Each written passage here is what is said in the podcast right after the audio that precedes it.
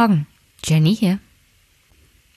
Heute steht ein längeres Gespräch zwischen Christian und mir zum Thema Kohlekommission und Wind und Wasser und Sonne und Kohle an.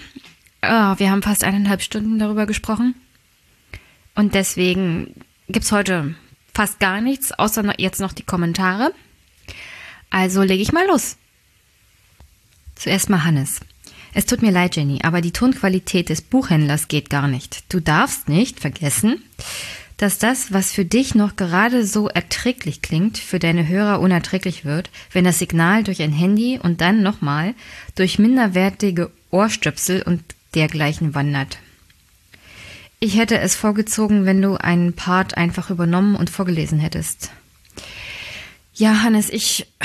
Es, manchmal ist das echt schwierig mit dem Ton. Ich sitze da und bete einfach nur, dass der Ton einigermaßen geht.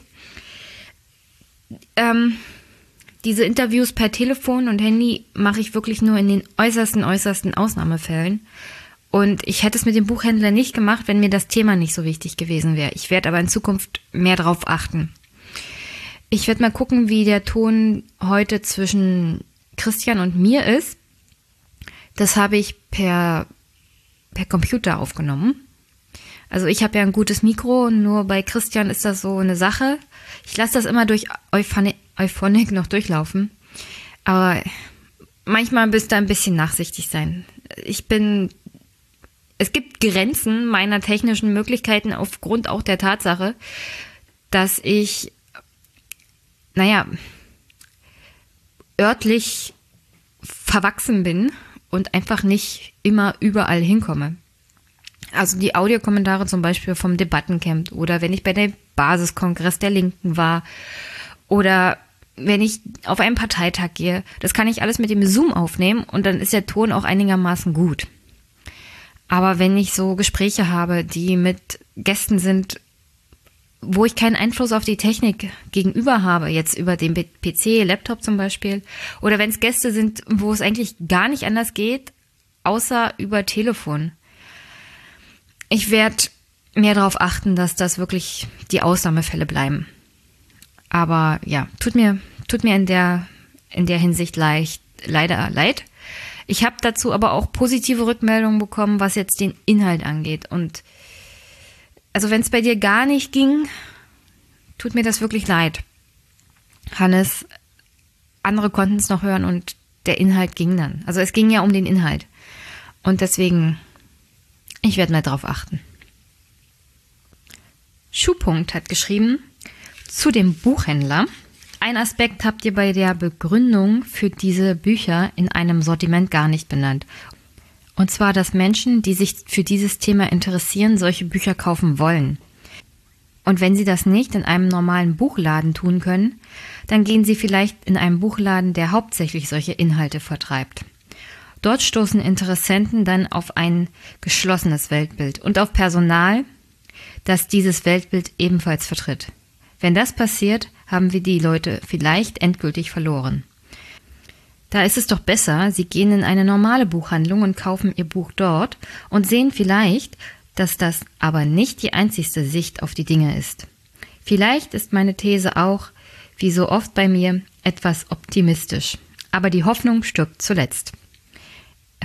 Danke, Schuhpunkt. Das ist auch eine These. Und im Großen und Ganzen unterscheidet sich das ja auch nicht von meinem Argument, und zwar, dass für bestimmte Bücher sollte man auch offen sein. Und wie gesagt, Herr Lemling hat das ja erzählt. Es gibt in diesem Buchhandlung der Familie Lehmkohl auch Lesungen, genau zu diesem Thema auch, was jetzt Neurechte angeht. Auch mit Büchern über Neurechte von, von Verlegern und von Autoren, die sich hauptsächlich mit der Wirkungsweise von Neurechten jetzt beschäftigen. Ich denke mal, dieser Buchhandel hat eine ganz gute Herangehensweise an das Thema. Und ja, wenn wir uns nicht so sehr abkapseln voneinander, sondern mehr miteinander kommunizieren, ist das vielleicht gar nicht so schlecht. Thomas hat geschrieben, Hallo Jenny, es war interessant, deiner Einschätzung zur Rede von Andrea Nahles und dem Sinn und Zweck eines Debattencamps zuzuhören. Die Themen, die dort verhandelt wurden, waren die Themen der Basis. Die Debattenbeiträge der Mitglieder aus den vergangenen Monaten wurden dahingehend verdichtet, um sie ergebnisorientiert auf dem DC weiterzuentwickeln. Deswegen stimme ich dir in der Beurteilung nicht zu, dass den Mitgliedern lediglich durch den Vorstand formulierte Thesen vorgesetzt wurden. Du schreibst lediglich deine Empörung und Enttäuschung über Entscheidungen der Vergangenheit fort. Vielleicht erinnerst du dich zum Thema Sozialstaat noch an einen Satz in der Rede von Andrea Nahles sinngemäß. Wir werden zukünftig nicht mehr im System, sondern am System arbeiten. Du sagst mehrfach, dass du dir die Rede mehrfach genau angehört hast. Gehört hast du offenbar nur das, was du hören wolltest und was du für geeignet gehalten hast, deine These von der sterbenden Partei zu stützen. Viele Grüße von einem Teilnehmer des DC. Danke dafür, Thomas. Ich habe ja nicht durchgängig gesagt, dass die Rede nicht auch Hinweise hatte auf Ideen. Ich finde nur, sie gehen halt nicht weit genug. Und ich finde, dass die SPD halt nicht, was die Führung angeht, die sie aktuell hat, verstanden hat, dass Hartz IV von vornherein nicht hätte sein müssen. Es gibt ja jetzt, heute ist Sonntag, heute hat Thilo Jung das Interview mit Hubertus Heil veröffentlicht, dem aktuellen Arbeitsminister. Und da kommt diese Haltung auch sehr gut zum Tragen, eines SPD-Arbeitsministers. Es gibt auch Artikel, die sich mit dem Thema Hartz IV beschäftigen und zum Beispiel vergleichen, was Österreich gemacht hat. Die hatten eine ähnliche Wirtschafts- und Finanzkrise damals, als bei uns Schröder übernommen hat, und die haben kein Hartz IV einführen müssen. Und jetzt kann man ja sagen, ja, die haben ja weniger Einwohner, aber es ist halt eine prinzipielle Sache, wie man an so ein Thema herangeht. Hartz IV hätte nicht sein müssen, in meinen Augen, und die SPD scheint das immer noch nicht verstanden zu haben. Das. Ich weiß, was du meinst, Thomas, aber mein Eindruck wird sich aufgrund dessen, was du gesagt hast, nicht großartig ändern. Und es gibt auch, ich veröffentliche am Mittwoch noch eine Extra-Folge. Und da habe ich dann in den Shownotes einen Artikel über den, das Debattencamp von jemand ganz anderem. Die ist mit Kevin Kühnert an dem Tag rumgelaufen und hat sich das Debattencamp angeguckt. Sie hatte einen ähnlichen Eindruck.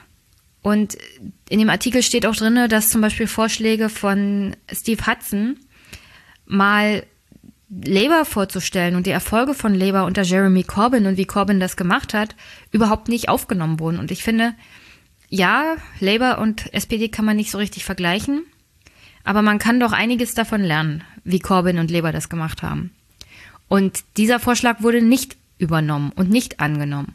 Und dann finde ich schon, dass das Willy Brandt-Haus aussortiert hat und bestimmte Sachen nur zugelassen hat, weil es ins Konzept gepasst haben. Anstatt mal was Mutiges und was Neues auszuprobieren. Und deswegen, ich bin mir ziemlich sicher, dass es vielen gefallen hat, aber mir halt nicht. Und ich sehe da auch keine positiven Effekte von dem Debattencamp für die Zukunft jetzt erstmal. Vielleicht hat der eine oder andere was für sich mitgenommen. Das hat ja Barki zum Beispiel auch gesagt.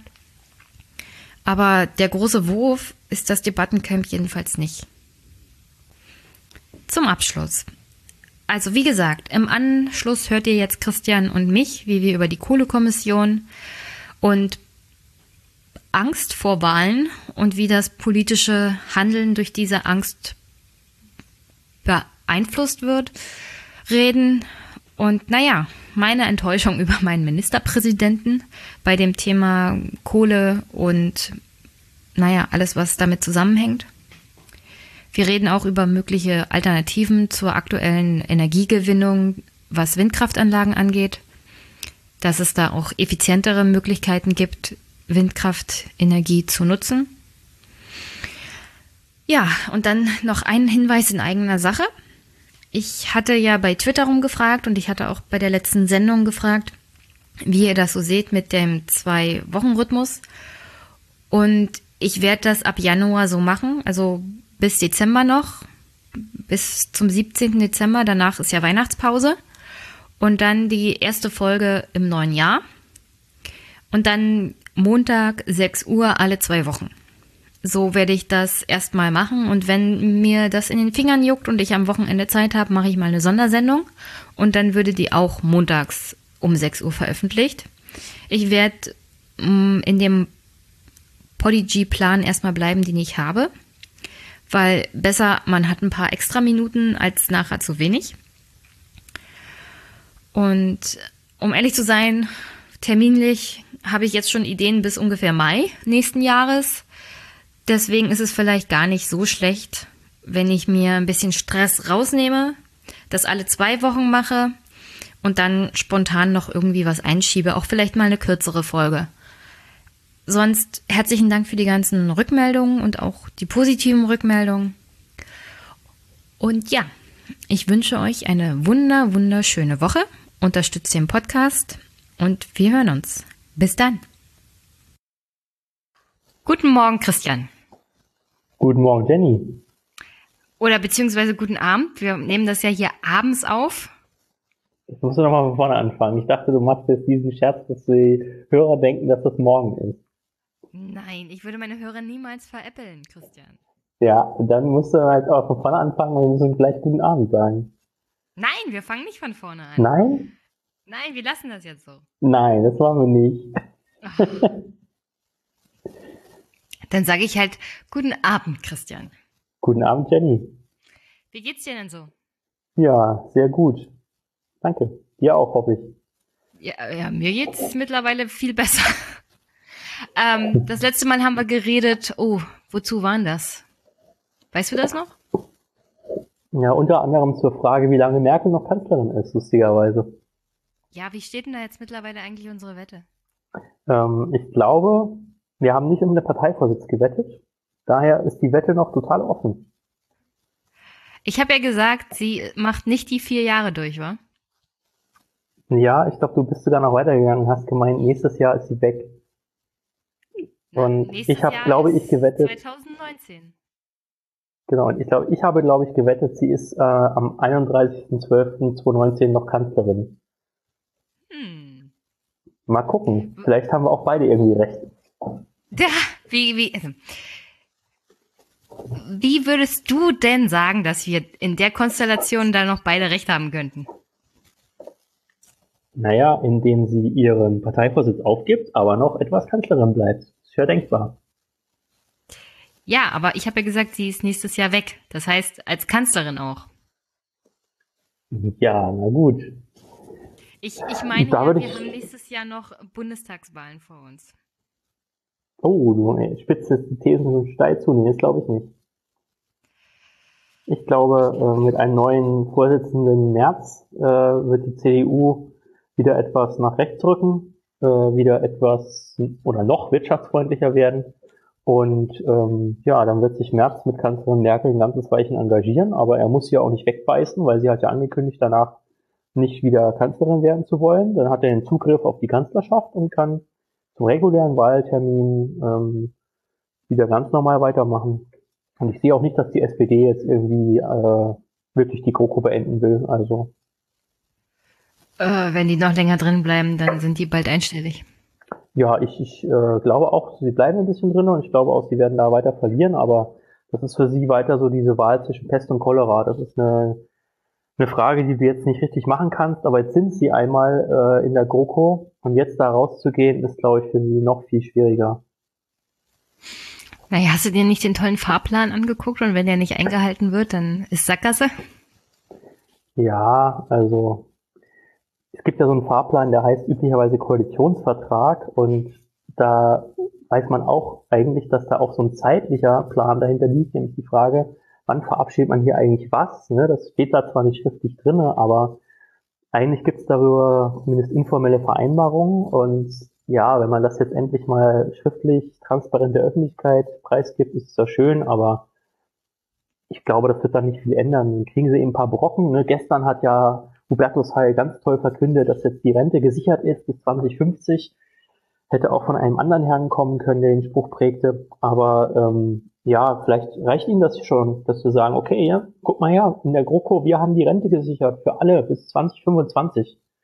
Und ähm, das ist doch toll. Lass uns in der GroKo bleiben. Und ich kann mir vorstellen, da werden noch so ein paar Sachen gemacht, wie das gute Kita-Gesetz, ne, das zwar gar nicht so gut ist, aber darüber kann man auch nochmal am anderen Tag streiten, aber das soll halt so ein paar Erfolge vorzerren und dann sagen, ja, okay, guck mal, das haben wir schon alles erreicht in der GroKo und jetzt lass uns die SPD weiter erneuern und weitermachen und ja, das haben die einmal gemacht. Ich traue den äh, Sozialdemokraten zu, dass sie das auch nochmal machen. Und wenn ich Nades so zuhöre, werde ich da immer überzeugt davon. Ja, ich, ich gebe dir ja recht. Also die SPD in diesem Zustand, vor allem die Parteiführung, die haben überhaupt kein Interesse daran, die GroKo platzen zu lassen, weil sie gar nicht wissen, was sie eigentlich wollen und was sie eigentlich anders machen könnten. Nur ja. das Problem ist, äh, du hast es ja selber angedeutet, also dieses diese Rentensicherung bis 2025, das gute Kita-Gesetz, das vorne und hinten Lücken hat, äh, das können sie so schön anpreisen, wie sie wollen. Es wird sie nicht retten. Also selbst die Kommunikation bei der SPD, also sie verkaufen etwas mit voller Inbrunst, was, was eigentlich nichts ist unterm Strich.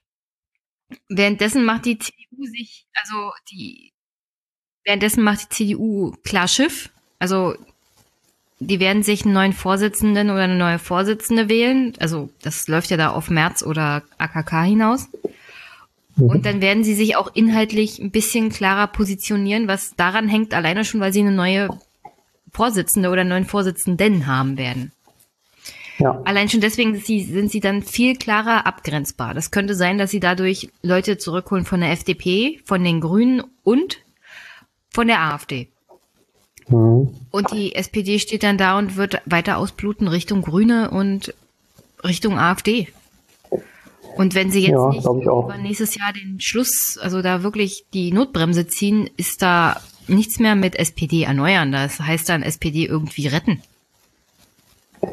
Ja, ich glaube, das hätten die eigentlich schon längst machen müssen im Sinne von SPD retten. Also jetzt sich gar nicht, ich meine, die Sozialdemokratie glaubt immer noch, dass sie die große Volkspartei ist, die gerade nur einen Durchhänger hat. Ne? Und so wird da auch agiert. Also die glauben, sie müssen nichts Grundlegendes ändern, sondern können an dem Verkaufen sozusagen ne, glauben, das einzige Problem sei, dass man Dinge nicht verkauft bekommt, wie das Argument, was ich sehr oft höre, wir haben doch den Mindestlohn durchgesetzt, das war doch das große Ding, wir haben es einfach nur nicht gut verkauft. Ne, das ist aber nur die Hälfte der Wahrheit.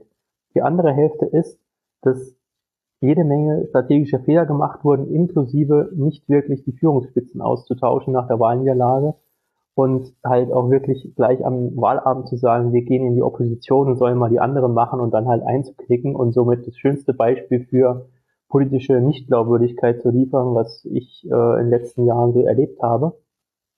Und äh, die, die Fehler reihen sich halt so ein bisschen aneinander und bin mir halt sehr unsicher, ob Nahles diejenige ist, die äh, das am Ende dann noch äh, das Ruder rumreißen kann halt auch weil sie für mich nicht den Eindruck macht, dass sie verstanden hat, dass die SPD ähm, auf niederländische Verhältnisse zusteuert und das sind dann halt so sechs bis neun Prozent. Ne? Und in Bayern und Hessen hat man ja gesehen, dass das nicht unrealistisch ist. Jetzt reden wir schon wieder die über die SPD und die Verhältnisse in Berlin. Eigentlich wollten wir über Kohleausstieg reden, wa? Ja, aber das hängt sehr eng miteinander zusammen. Das werden wir gleich noch vertiefen. Ja, habe ich auch gehört. also, Kohleausstieg hängt ja mit unserem Klima zusammen, habe ich gehört. Laut aktuellen Berechnungen äh, würde der, würden die Klimaschutzziele von Deutschland komplett verfehlt werden, wenn die bisher genehmigten Kohleabbaugebiete und Erweiterungen so weiterlaufen. Also was tun? Weil ich lebe ja hier in Brandenburg. In Brandenburg haben sie jetzt mhm. vor ein paar Jahren den Kohleabbau in der Lausitz extrem erweitert. Jetzt haben wir aber eine Kohlekommission in Berlin, die tätig ist. Entschuldigung, dass ich Kohlekommission sage, aber ja, es ist eine Kohlekommission. Wie die Kommission wirklich heißt? Es ist eine Kohlekommission. Man hat sie nur mal anders benannt, damit es nicht so sehr auffällt, aber ja. Ja, wie heißt sie denn richtig? Äh, Kommission für Struktur, Wachstum und Beschäftigung. Eins, also die drei Wörter werden, glaube ich, habe ich jetzt vertauscht, aber die kommen alle drei vor. Wir sind so unseriös. Aber ähm, die Kohlekommission soll dafür sorgen, dass man einen geordneten Ausstieg aus dem Kohleabbau findet in Deutschland. Richtig. Und sie ist dabei äh, zu arbeiten. Das muss man ja mal sagen. Naja, zu arbeiten, es gab gerade eine Zwischen, also es gab einen Zwischenbericht. Und strittig ist ja zum Beispiel, wann der Ausstieg passiert, aber auch wie der Ausstieg passiert. Ich meine, ich hatte dir ja zwischenzeitlich auch immer mal Artikel geschickt. Der Bahnvorstand Roland Profalla hatte irgendwie einen Ausstieg zwischen 2035 bis 38 gefordert. Mhm. Mein eigener Ministerpräsident Dietmar Woidke hat vorgeschlagen, Kohleausstieg 2040 und hat dazu gesagt, und ich zitiere, Politik darf nicht nur an den Klimaschutz denken, sondern muss auch die Menschen und ihre, Res ihre Perspektiven mhm. beachten. Hat ein wahres Wort gesprochen, das stimmt. Ja, ähm, das Problem ist, Herr Woidke sagt das aus Angst vor der AfD. Wir haben hier nächstes Jahr Landtagswahlen. Es ist ein Bundesland, Brandenburg, das doch relativ viel in Windkraft und auch Sonnenenergie, also investiert hat. Also kaum ein anderes Bundesland hat so viel Windkraftanlagen wie Brandenburg. Oh, wahrscheinlich Schleswig-Holstein hat ein bisschen mehr, ne? Gleichzeitig haben wir aber, ja, aber im, weil die da Wasser haben. Die können die, äh, die Windkraftanlagen auf dem Wasser bauen, beziehungsweise im Meer. Wir haben das auf dem Land. Die meisten Windkraftanlagen in Schleswig-Holstein stehen immer noch am Land. Es gibt jetzt große Offshore-Parks, die ersten sind auch äh, angedockt, aber auch in Mecklenburg-Vorpommern gibt sehr große, aber die meisten stehen bisher immer noch am Land. Auch in äh, Schleswig-Holstein. Ja. Ah, wirklich? Wieder was gelernt. Aber trotzdem haben wir für so ein, also für meine Verhältnisse finde ich, wir haben sehr viele Windkraftanlagen. Also im Bundesland. Dafür, dass wir relativ hohen Strompreis bezahlen. Also keiner profitiert davon wirklich hier in der Gegend. Und dann haben wir noch das Problem mit dem Kohleabbau in der Lausitz. Ähm, ich glaube, Wojtka hat da einen Riesenfehler gemacht. Welchen denn? Die, naja, früher hat das die Vattenfall betrieben. Die sind dann ausgestiegen und es musste ein Nachfolger gefunden werden, sonst hätten irgendwie alle auf der Straße gestanden. Also haben sie es verkauft an so einem tschechischen Betreiber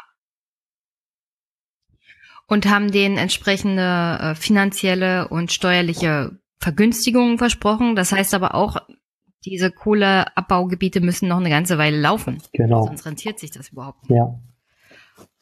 Und den Fehler hat Wojtke halt gemacht. Der hat denen das versprochen. Das heißt, bis zu einer bestimmten Zeit müssen diese Abbaugebiete laufen. Ja gut, was politisch versprochen wird, das ist schwierig äh, justiziabel. Ne? Aber das Kernproblem ist ja eigentlich, also die Kernfrage ist nicht, ob der Kohleabbau irgendwann beendet wird, sondern nur noch wann.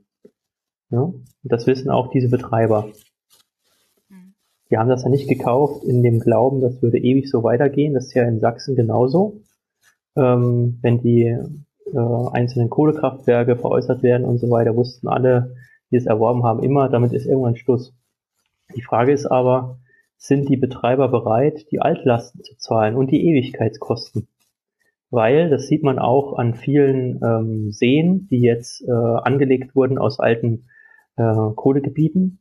Da gibt es einiges zu tun und zwar äh, über einen sehr, sehr langen Zeitraum und das kostet nicht Millionen, sondern mehrere Milliarden.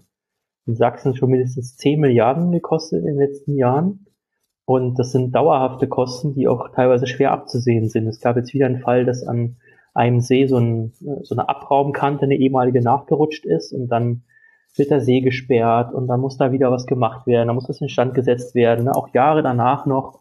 Und da wird die Schifffahrt dort gesperrt, dann äh, funktioniert das auch mit dem Tourismus nicht. Und dann hast du da jahrelang erstmal zu tun wegen so einer Kante, die da nachrutscht. Und äh, diese Kosten summieren sich halt auf sehr, sehr hohe Beträge. Und die Kernfrage ist, sind die Betreiber bereit, es zu zahlen? Und die meisten sagen ja, okay, wir zahlen da was in den Fonds ein, in so einen Ewigkeitsfonds und dann sind wir aber bei allen anderen Ansprüchen raus und wenn wir aber vorher pleite sind, weil ihr uns nicht genehmigt, dass wir bis 2045 da vielleicht Kohle abbauen, weil es ansonsten für uns ja nicht rentiert, also die Geschichte, die du gerade gesprochen hast, dann sind wir vielleicht auch nicht bereit, das zu machen. Oder vielleicht sind dann unsere Gesellschaften, die diese Kraftwerke betreiben, äh, zufällig nicht mehr liquide. Ja, wir ziehen also als ausländische Gesellschaft geht das ja, wir ziehen alles Kapital ab und können dann eben gar nicht mehr, also können, schrägstrich wollen, äh, nicht mehr diese Ewigkeitskosten zahlen und dann könnt ihr mal sehen, wo er da, äh, ja, wie er damit umgeht. Und das Ende vom Lied wäre dann äh, in manchen Fällen, dass vielleicht der Steuerzahler dafür aufkommen muss und man damit wirklich alle Kosten, alle externen Kosten der Allgemeinheit auflastet. Und die sind hoch. Das weiß man ja auch bei der Atomenergie. Wenn man aus so einer Technologie aussteigt, ähm, und da ist er wirklich, ne, wenn man einmal in der Lausitz war und es sieht, äh, wie da die Landschaft weggebaggert ist, äh, kann man sich vorstellen, was das kostet, das wieder zu renaturieren und wieder ordentlich herzurichten. Ja, aber ähm, früher oder später führt da auch kein Weg dran vorbei. Ich meine, die, die ganzen Berechnungen zum Klimaschutz sagen ja, eigentlich müsstest du jetzt sofort aus der Kohle raus. Das ist eigentlich Schwachsinn, das noch weiter zu betreiben. Es kommt drauf an.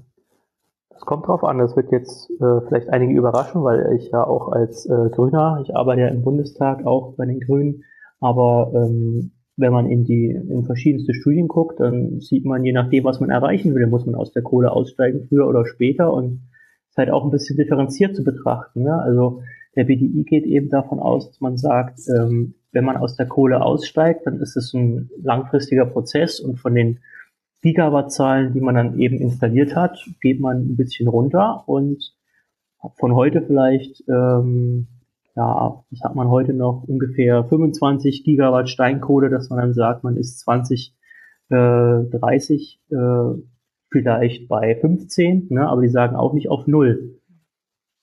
Also es wird ein, ein stufenweiter Prozess, wo man dann immer wieder ein paar Kraftwerke konkret abschaltet, ein paar GW Leistung wegnimmt, vielleicht auch in die Kapazitätsreserve schiebt, also sagt, man hält die erstmal angeschlossen und die werden nicht komplett abgebaut physisch, sondern sind in der Reserve drinne und beim Bedarf, also wenn sehr wenig Sonne scheint, wenn wenig Wind geht, dann schaltet man die eben auch wieder an, zu gewissen Jahreszeiten eben und zahlt den Betreibern, das ist ein häufig diskutiertes Modell, was auch in der Kohlekommission diskutiert wird, zahlt den Betreibern eben dafür, dass sie die Kraftwerke in Reserve halten, einen hohen Millionen-Milliardenbetrag und erkauft sich sozusagen damit ähm, Klimaschutz und auch Kohleausstieg schrittchenweise.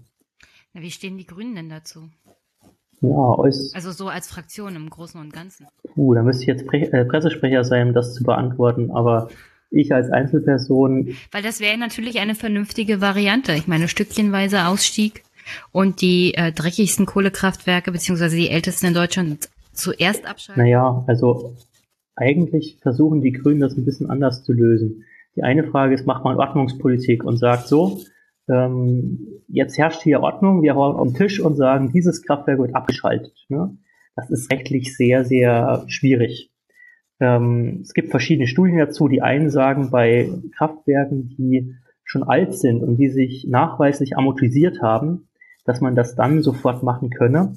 Gibt andere juristische Gutachten, die sagen, naja, das ist ein bisschen komplizierter und dann könnte euch eventuell das passieren, was die Atomenergieindustrie nämlich jetzt gemacht hat, dann werdet ihr verklagt. Und äh, da bekommt die zufällig auch recht, also nicht zufällig, sondern zu Recht bekommen sie auch recht, dann müsst ihr da Milliarden wieder äh, als Entschädigung zahlen und so weiter. Deswegen Ordnungspolitik vielleicht nicht die beste Idee und das sind die Grünen eigentlich auch ähm, ähnlich drauf. Und zwar ist die grüne Idee seit langem immer gewesen zu sagen, na, wie schaffen wir das denn, dass Kohleabbau und Kohleverstromung sich gar nicht mehr rentiert. Ne, das ist eher so ein Gedanke, der auch einem FDP da gut kommen könnte. Aber ein FDP da wäre halt dagegen zu sagen, wir führen jetzt hier eine Steuer ein, um das herbeizuführen, sondern der freie Markt würde es regeln und die Grüne sehen eben seit Jahren, jetzt bin ich doch in so einer Pressesprecher-Duktus äh, schon fast drinne, aber man sieht ja auch insgesamt seit Jahren, ähm, Kohle, die Kohleverstromung, die hört deswegen nicht auf, weil sie sich noch rentiert. Ne? Also der Preis für Kohle ist ja null. Man kann für null Euro in Deutschland eine Tonne Kohle abbauen. Ne? Kannst also einfach, wenn du die äh, ein Kohlekraftwerk hast, für einen Nullkostenpreis, für einen Eigenkostenpreis, nicht für null, aber für deinen Eigenkostenpreis kannst du Kohle abbauen und verstromen. Deswegen ist es auch so ein tolles und geiles Geschäft. Ne? Man muss dafür nichts bezahlen. So, und nur für das, was du daraus machst, ähm, bekommst du sogar Geld. Ne? Und dann kaufst du eben so die Maschine und hältst das alles am Laufen, aber es ist halt ein gutes Geschäft. So, und wie kann man dieses Geschäft also so machen, dass es sich nicht mehr rentiert? Und da ist die grüne Idee zu sagen, man führt einen äh, spezifischen CO2-Preis ein, einen Mindestpreis, einen CO2-Mindestpreis, den man pro äh, Tonne sozusagen äh, zahlen muss, pro Tonne emittierter äh, CO2-Äquivalente. Und den müsste man so ansetzen, dass er äh, so ausgestaltet ist, dass man sagt, die Steinkohlekraftwerke und die Braunkohlekraftwerke, die eben eine Emission haben, äh, die sehr hoch liegt, dass man die mit dem Mindestpreis oberhalb von Gaskraftwerken drückt. Weil die Lösung kann eigentlich nur sein, in einem stabilen Energiesystem, wie man es vielleicht 2050 haben will, wo man einen sehr hohen Anteil erneuerbarer Energien hat. Man sagt, man hat vielleicht ähm, 75 GW, ähm, also Gigawatt ähm, Solar installiert, vielleicht auch ungefähr 75 GW Onshore-Wind, also auf dem, auf dem Land und äh, dann vielleicht nochmal 22 GW äh, Offshore-Wind und ein bisschen Biomasse, dass man dann sagt, naja, aber man braucht trotzdem so eine Grundlast. Ne? Das ist ja auch die Diskussion, die ähm, Christian Lindner immer führt, zu sagen, ja, aber was ist denn, wenn mal so eine Dunkelflaute kommt, ne? oder wenn mal also wenig Sonne und wenig Wind scheint und was macht ihr denn dann? Dann kauft ihr halt den Kohlestrom aus Polen. Ne? Das Argument kennt man ja. Und das Gegenargument dafür ist zu sagen, ja, das muss nicht sein, wenn man eben die Gaskraftwerkskapazität ausbaut. Und Gaskraftwerke haben einen entscheidenden Vorteil. Schon heute emittiert ein Gaskraftwerk ungefähr die Hälfte von dem, was ein Steinkohle- oder Braunkohlekraftwerk emittiert an CO2-Emissionen. Also deutlich unterhalb. Und Gas kann halt auch, also es muss nicht russisches Gas sein, um es ganz deutlich zu sagen. Man kann eben auch sagen, okay, perspektivisch kann man vielleicht auch was anderes da drinnen ähm, verstromen, nämlich erneuerbares Gas. Es ist ja denkbar, dass man an einem heißen Sommertag, ne, wo wirklich viel, viel Sonne scheint und die Einspeisung gigantisch hoch ist von PV und wo ein schöner Wind weht an der Nordsee, ne, wo also auch Schleswig-Holstein richtig schön ähm, Leistung zieht, ähm, dass man dann sagt, ja, was macht man mit dem Überschütt, mit dieser überschüssigen Energie zum Beispiel? Daraus kann man, es ist ein technisch erprobtes Verfahren, per Power to Gas kann man Gas machen. Erstmal Wasserstoff und dann kann man es metallisieren, kann man Methan machen, kann man damit zum Beispiel ins Gassystem einspeisen und kann damit auch heizen. Man kann dann in Gaskraftwerken das zu Strom machen und zwar dann, wenn man es braucht. Ne? Also wenn dann Nacht ist und die Sonne eben nicht mehr scheint, der Wind auch nachlässt, dann kann man sagen, ja, jetzt fahren eben die Gaskraftwerke hoch mit dem eingespeicherten Gas und liefern Energie und so hat man immer eine Grundlast und muss dann auch nicht ähm, Kohlestrom aus Polen äh, ja, sich holen, um da sozusagen die Antwort auf Christian Lindner zu geben. Und das könnte eine Möglichkeit sein, ein Energiesystem auszugestalten, was einen großen Anteil von Erneuerbaren hat. 100 Prozent geht nicht. Das sagen auch alle Studien. Also eine Welt, wo nur Wind und wo nur PV existiert, das funktioniert nicht. Das ist technisch nicht möglich und es ist auch volkswirtschaftlich extrem ineffizient. Aber eine Welt, wo vielleicht 60 bis 70 Prozent erneuerbarer Strom produziert werden und Kapazität installiert ist, das ist schon möglich. Wieso schaffen die Grünen das nicht, mir das so zu erklären? Als Bürger. Das klingt nämlich viel sinnvoller. Also wieso, wieso schafft das Baerbock oder Habeck nicht, mir das so zu erklären? Naja, die Sache hat natürlich mindestens zwei Haken. Der eine Haken ist, ja. ähm, das mit dem Mindestpreis ist halt ein harter Eingriff in ein marktwirtschaftliches System. Ja? Und ja, passt gerade nicht zu der liberalen Erzählung, die die Grünen Ja, also das Schlimmere wäre Ordnungspolitik. Ne? Das wäre noch weniger liberal, einfach zu sagen, wir schalten jetzt das da ab Ne, das hat man in Jamaika-Verhandlungen und Sondierungen versucht. Da hat man sich wirklich gesagt, ja, jetzt, ne, wie viel wollen wir abschalten? 11 GW sofort oder 7 GW. Ne? Und da hat dann die FDP auch irgendwann gesagt, das ist uns jetzt hier zu viel Ordnungspolitik und ähm, das machen wir hier nicht. Ne, das ist die härteste Maßnahme. Ähm, aber das mit dem Mindestpreis ist auch nicht so einfach, weil der darf halt auch nicht so hoch liegen, dass die Gaskraftwerke sich auch nicht mehr rentieren. Ne? Wenn der zu hoch liegt, dann baut nämlich niemand in Deutschland Gaskraftwerke. Und eigentlich, wenn man ein bisschen vorausdenkt und nach 2050 guckt, muss man es schaffen, dass jetzt angefangen wird, Gaskraftwerke zu bauen. Beziehungsweise die Kapazität von Gaskraftwerken, es gibt eine installierte Leistung in Deutschland von Gaskraftwerken, die würde jetzt schon ausreichen, um alle Braunkohlekraftwerke auszugleichen. Also man könnte jetzt sofort switchen und könnte sagen, ich tausche, ich äh, schalte jetzt Stück für Stück die Gas, äh, die, die Braunkohlekraftwerke ab und schiebe die Gaskraftwerke hoch. Aber das verursacht mehr Kosten. Weil Gas ist teurer als Kohle, habe ich ja vorhin erzählt. Kohle kann man für 0 Euro aus dem Boden holen, Gas eben nicht. Gas muss man einkaufen. Entweder aus Russland oder aus anderen Staaten. Gibt einige Anbieter auf der Welt. Aber das kostet eben mehr. Und es kostet ungefähr 3,5 Milliarden Euro pro Jahr mehr, wenn man das machen will. Ne? Und das Geld muss man halt haben oder bereit sein. Also wenn man es hat, Steuern sehen ja gar ganz gut aus, muss man bereit sein, es dafür auszugeben. Und das ist halt der zweite Haken. Weil das muss man politisch wollen einfach. Ne? Man muss sagen, okay, wir wollen jetzt nicht das für zum Beispiel Kitas ausgeben oder nicht für Schulen oder nicht für höhere Renten oder nicht für höhere Beamtenpensionen oder für mehr Ausbildungsvergütung oder oder oder. Ne? Ich zähle jetzt mit Absicht Sozialpolitik auf, weil das ist nämlich der harte Kampf, den man da intern führen muss. Bei vielen Dingen, dass man sagt, naja, was ist uns denn Klimaschutz wert? Ist uns das 3,5 Milliarden im Jahr wert? Natürlich auch eine Vermögenssteuer ja, genau. Man kann auch andere Sachen überlegen, wo man dieses Geld herkriegt. Aber diese Grundüberlegung, also das ist der zentrale Haken für mich immer noch zu sagen, kriegt man das kommuniziert, den Leuten zu sagen, ja, wir bauen jetzt Gaskraftwerke, ne, das wird in den ersten Jahren vermutlich auch erstmal viel russisches Gas sein, wenn man ganz ehrlich ist. Ne? Oder, was der nächste Haken ist, das könnte auch Fracking-Gas sein aus den USA.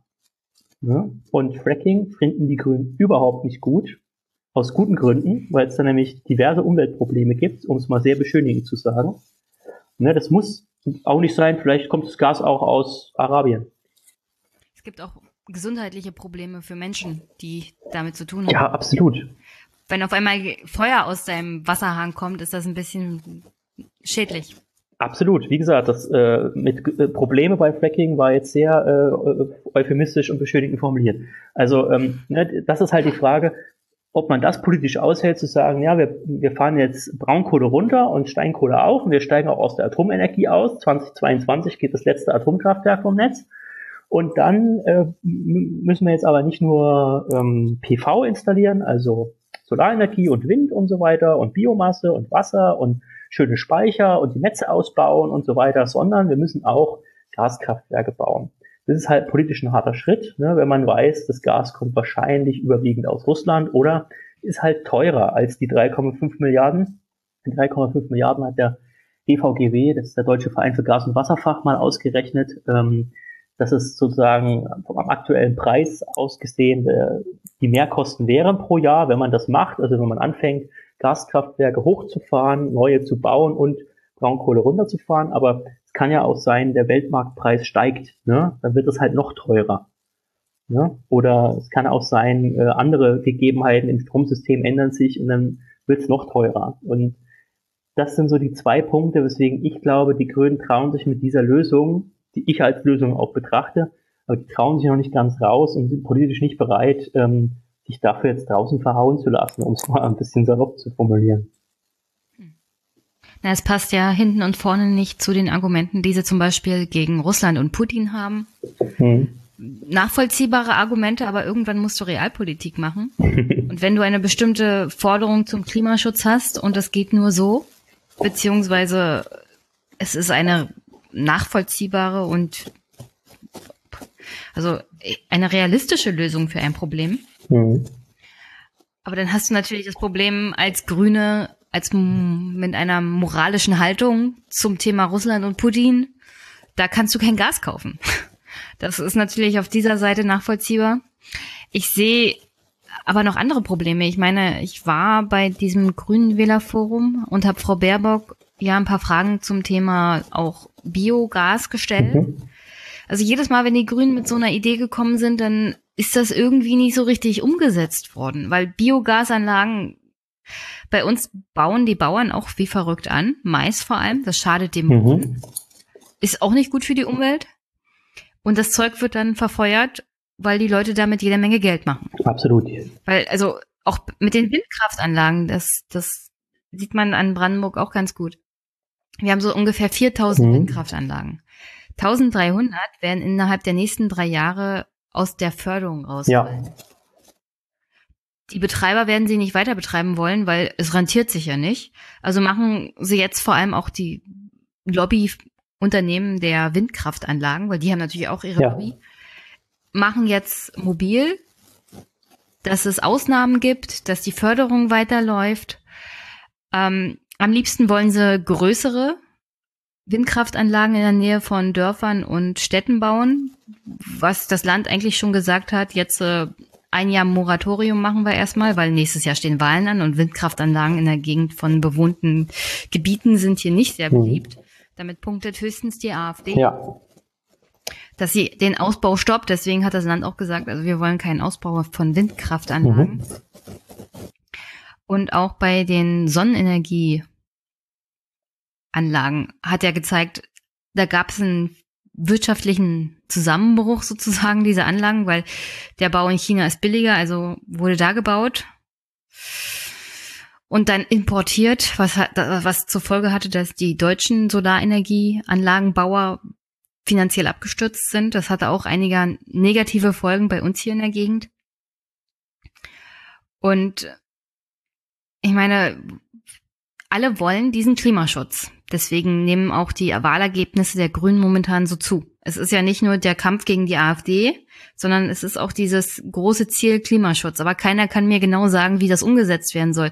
Weil mit Windkraftanlagen gehen sie gerade baden, mit Bioenergie gehen sie baden, mit den Solarenergieanlagen gehen sie baden. Mhm. Also, und, und dann wollen sie aber, also offenkundig geht das mit den mit den Gasenergieanlagen dann auch nicht, weil dann hast du ganz andere politische Probleme. Ja, gehen wir das mal durch. Ich glaube, äh, ein paar Punkte werden auch von der Windenergiebranche gerade nicht gesehen. Nämlich einen wichtigen, den ich vorhin angesprochen habe. Also was nicht gehen kann, ist, dass die EEG-Förderung für die Ewigkeit ist. Ne? Das ist so ähnlich wie Fernbusmaut. Die hat man am Anfang mal ausgesetzt und hat gesagt, oh, da ist so eine junge, aufstrebende Branche, die wollen wir mal fördern. Ne? Mhm. Und deswegen gibt es jetzt hier keine Fernbusmaut. Heute gibt es immer noch keine Fernbusmaut, obwohl Flixbus Monopolist ist, aber ne? So, und bei dem EEG war es ähnlich, da hat man gesagt, naja, für die ersten 20 Jahre soll jemand eine feste Vergütung bekommen, damit sich das lohnt, damit er diese Anlage installiert. Ne?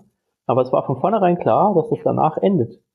Ne? Das war jedem Betreiber klar, jeder, der das investiert hat, war vollkommen bewusst, ne, das endet und danach muss ich mich am Markt finanzieren können.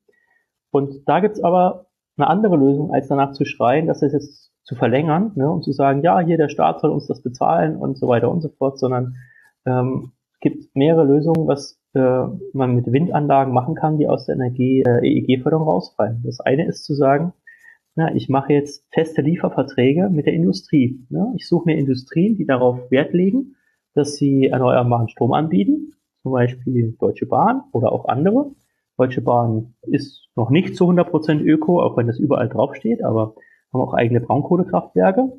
Also das ist jetzt nur ein Beispiel. Deutsche Bahn hat einen Bedarf an erneuerbarer Energie, also möchte elektrisch sauber fahren. Ja, es gibt auch einige andere Industrien, die möchten ihre Produkte sauber herstellen, elektrisch, mit elektrischer Energie. Also es sind Festverträge, die kann man abschließen. Das andere ist die Frage, kann ich nicht eine Power-to-Gas-Anlage neben meinen Windpark errichten und immer dann, wenn viel Wind scheint, mache ich eben Gas daraus. Ich veredel also meinen Windstrom, ne, weil der kostet ja nach der EEG-Förderung, kann ich den für wenige Cent nur noch verkaufen. Ne, teilweise ist an der Strombörse der Preis negativ. Ja, ähm, so circa ne, kann drei, ich, 3 bis äh, 3,5 Prozent pro Kilowattstunde kriegt genau, Cent, ja. wenn die Festpreisförderung abfällt. Äh, äh, genau, das ist ja äh, wirklich sehr, sehr wenig, aber Ne, dann mal zu gucken, was kostet, ähm, was kostet ein Kubikmeter Wasserstoff, ne, beispielsweise. Das wäre eine sehr gute Sache. Da müsste die Bundesregierung es nur schaffen zu sagen, dass man die Regularien, um Power-to-Gas-Anlagen zu errichten, vereinfacht. Das ist also den Windbauern, ich nenne jetzt mal Windbauern, vielleicht sind es auch Windinvestoren oder Bürgerwindparks oder Unternehmen, dass man das denen einfacher macht zu sagen, ihr könnt euren Windstrom wirklich veredeln und zu was anderem machen. Ihr könnt da Gas draus machen. Das braucht zum Beispiel auch in Ostdeutschland die chemische Industrie. Das hat einen sehr, sehr hohen Gasbedarf. Der wird teilweise heute darüber gedeckt, dass russische Erdgas reformiert wird, also aufgespalten wird und daraus wird wieder Wasserstoff gemacht und der wird dann in der Produktion eingesetzt. Das ist unheimliche Energieverschwendung, aber ne, so kommen die an ihren Wasserstoff zum Beispiel. Dabei weht teilweise der Wind, kann nicht eingespeist werden, weil die Leitungen nicht ausgebaut sind, wird abgeregelt ja, und das kostet den Steuerzahler sogar Geld. diese Idiotie, die wirklich äh, nicht zu greifen ist, die könnte man lösen, indem man große Power-to-Gas-Programme auflegt und sagt, wir fördern, dass jemand aus seinem wertlosen Wind quasi oder seinen sehr wenig ähm, gewinnträchtigen Windanlagen, dass er da wirklich ähm, was draus hat, Gas machen kann und das dann in verschiedenster Art und Weise einsetzen kann. Ein weiterer Abnehmer von solchem Gas ist nicht nur die chemische Industrie, sondern wäre zum Beispiel auch alles, was mit Mobilität zu tun hat. Wasserstoffzüge ne, fahren jetzt schon in Hessen und auch in Schleswig-Holstein.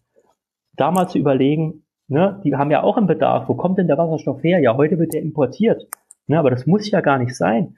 Den Wind kann man in Wasserstoff umwandeln und dann per Brennstoffzelle in solchen Wasserstoffzügen verwenden. Ja, und dann hat man, braucht man nicht mehr auf dem Weltmarkt irgendwo Wasserstoff einkaufen oder wie heute die Diesellok. Ne, der Diesel wird ja auch viel, äh, teilweise zum großen Teil investiert. Das ist eine gute Möglichkeit und da könnte die Windbranche ähm, könnte einen großen Vorteil haben. In Schleswig-Holstein wird das auch schon gemacht.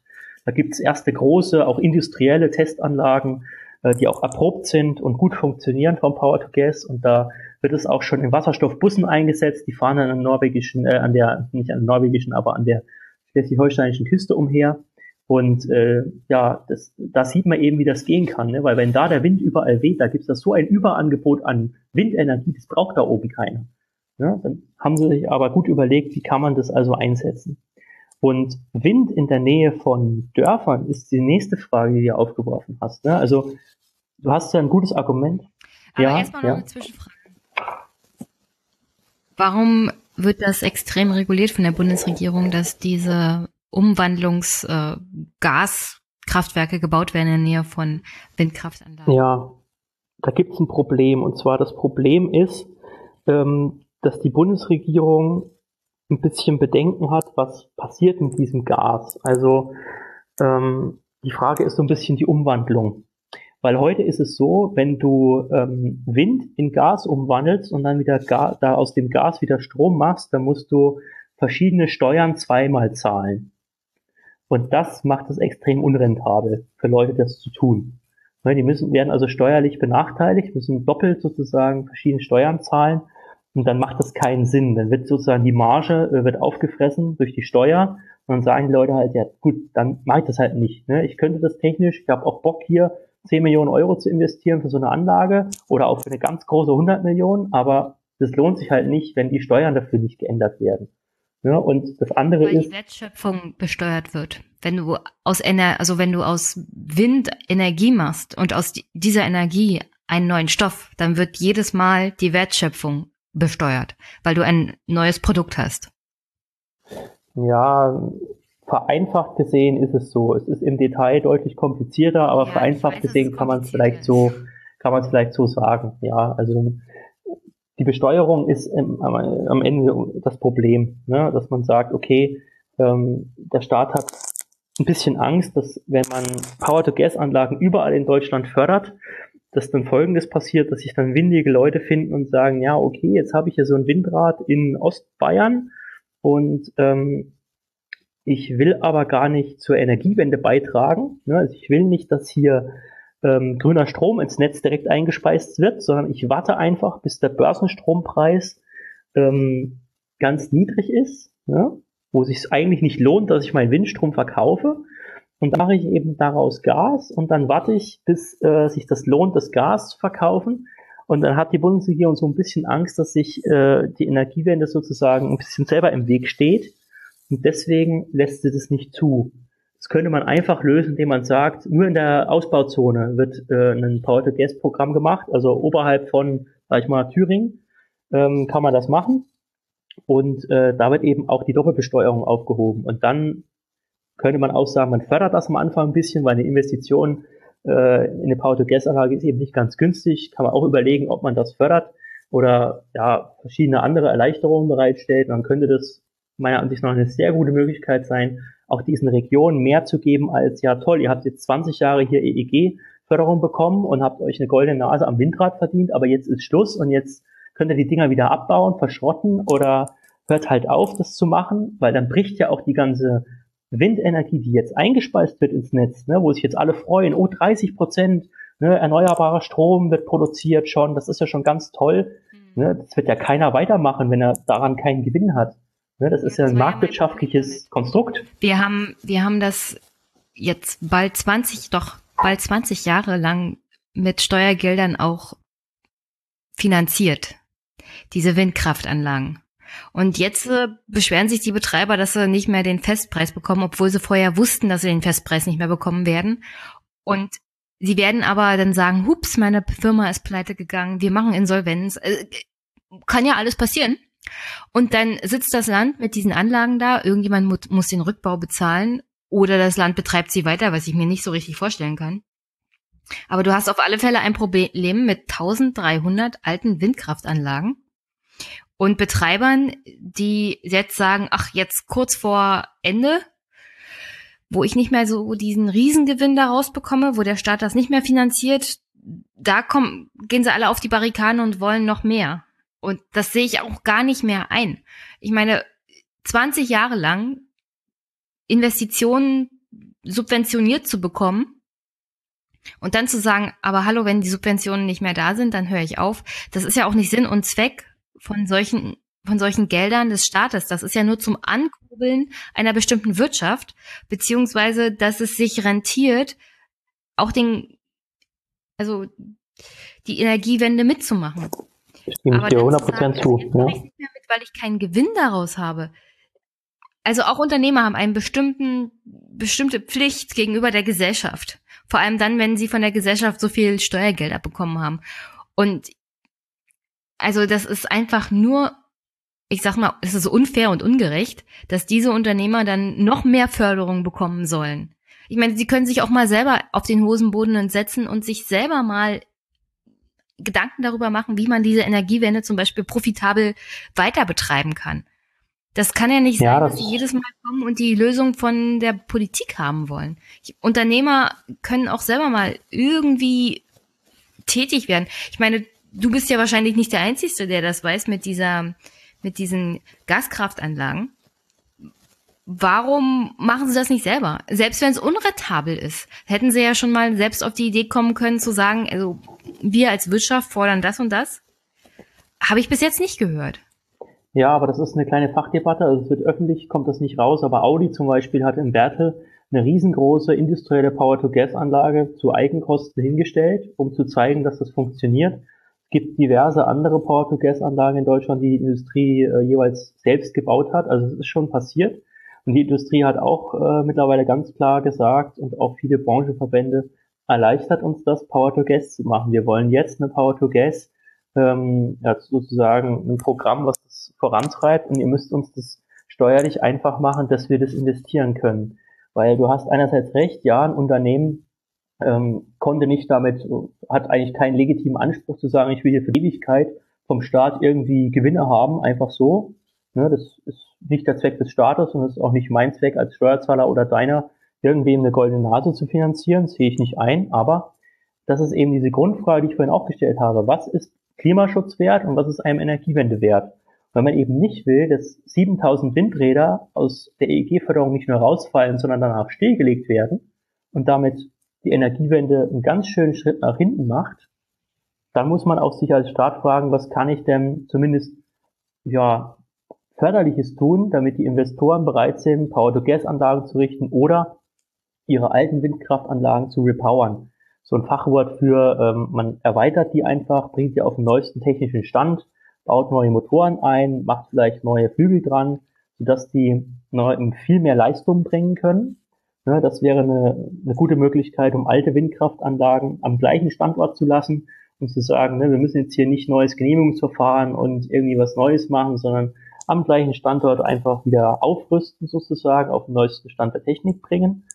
Ähm, da sehe ich äh, auch die Politik durchaus ähm, angerufen, nicht die Industrie damit vollkommen alleine zu lassen, sondern gute Rahmenbedingungen dafür zu schaffen, dass sie das machen. Weil ich als Grüner würde sagen, Energiewende darf ein bisschen was kosten. Aber wer 20 Jahre lang Förderung erhalten hat, der hat auch genug bekommen. Also ja, das reicht dann auch. Und ähm, wenn man dann die Rahmenbedingungen grundsätzlich noch verbessern kann für Power-to-Gas-Anlagen oder für Repowering, okay. Ähm, aber da jetzt die EEG-Förderung weiter zu verlängern auf dem hohen Niveau, das sehe ich überhaupt nicht ein. Das muss nicht sein. Und äh, ja, da wird auch teilweise ein bisschen übertrieben in dieser ganzen Diskussion. Ja, aber mein Problem ist, ich meine, wir haben seit Menschen gedenken Atomkraftwerke unterstützt finanziell, Kohle ist gefördert worden. Jetzt machen wir das gleiche wieder mit erneuerbarer Energie. Also, aber die Strompreise nehmen nicht ab, sondern es wird immer teurer.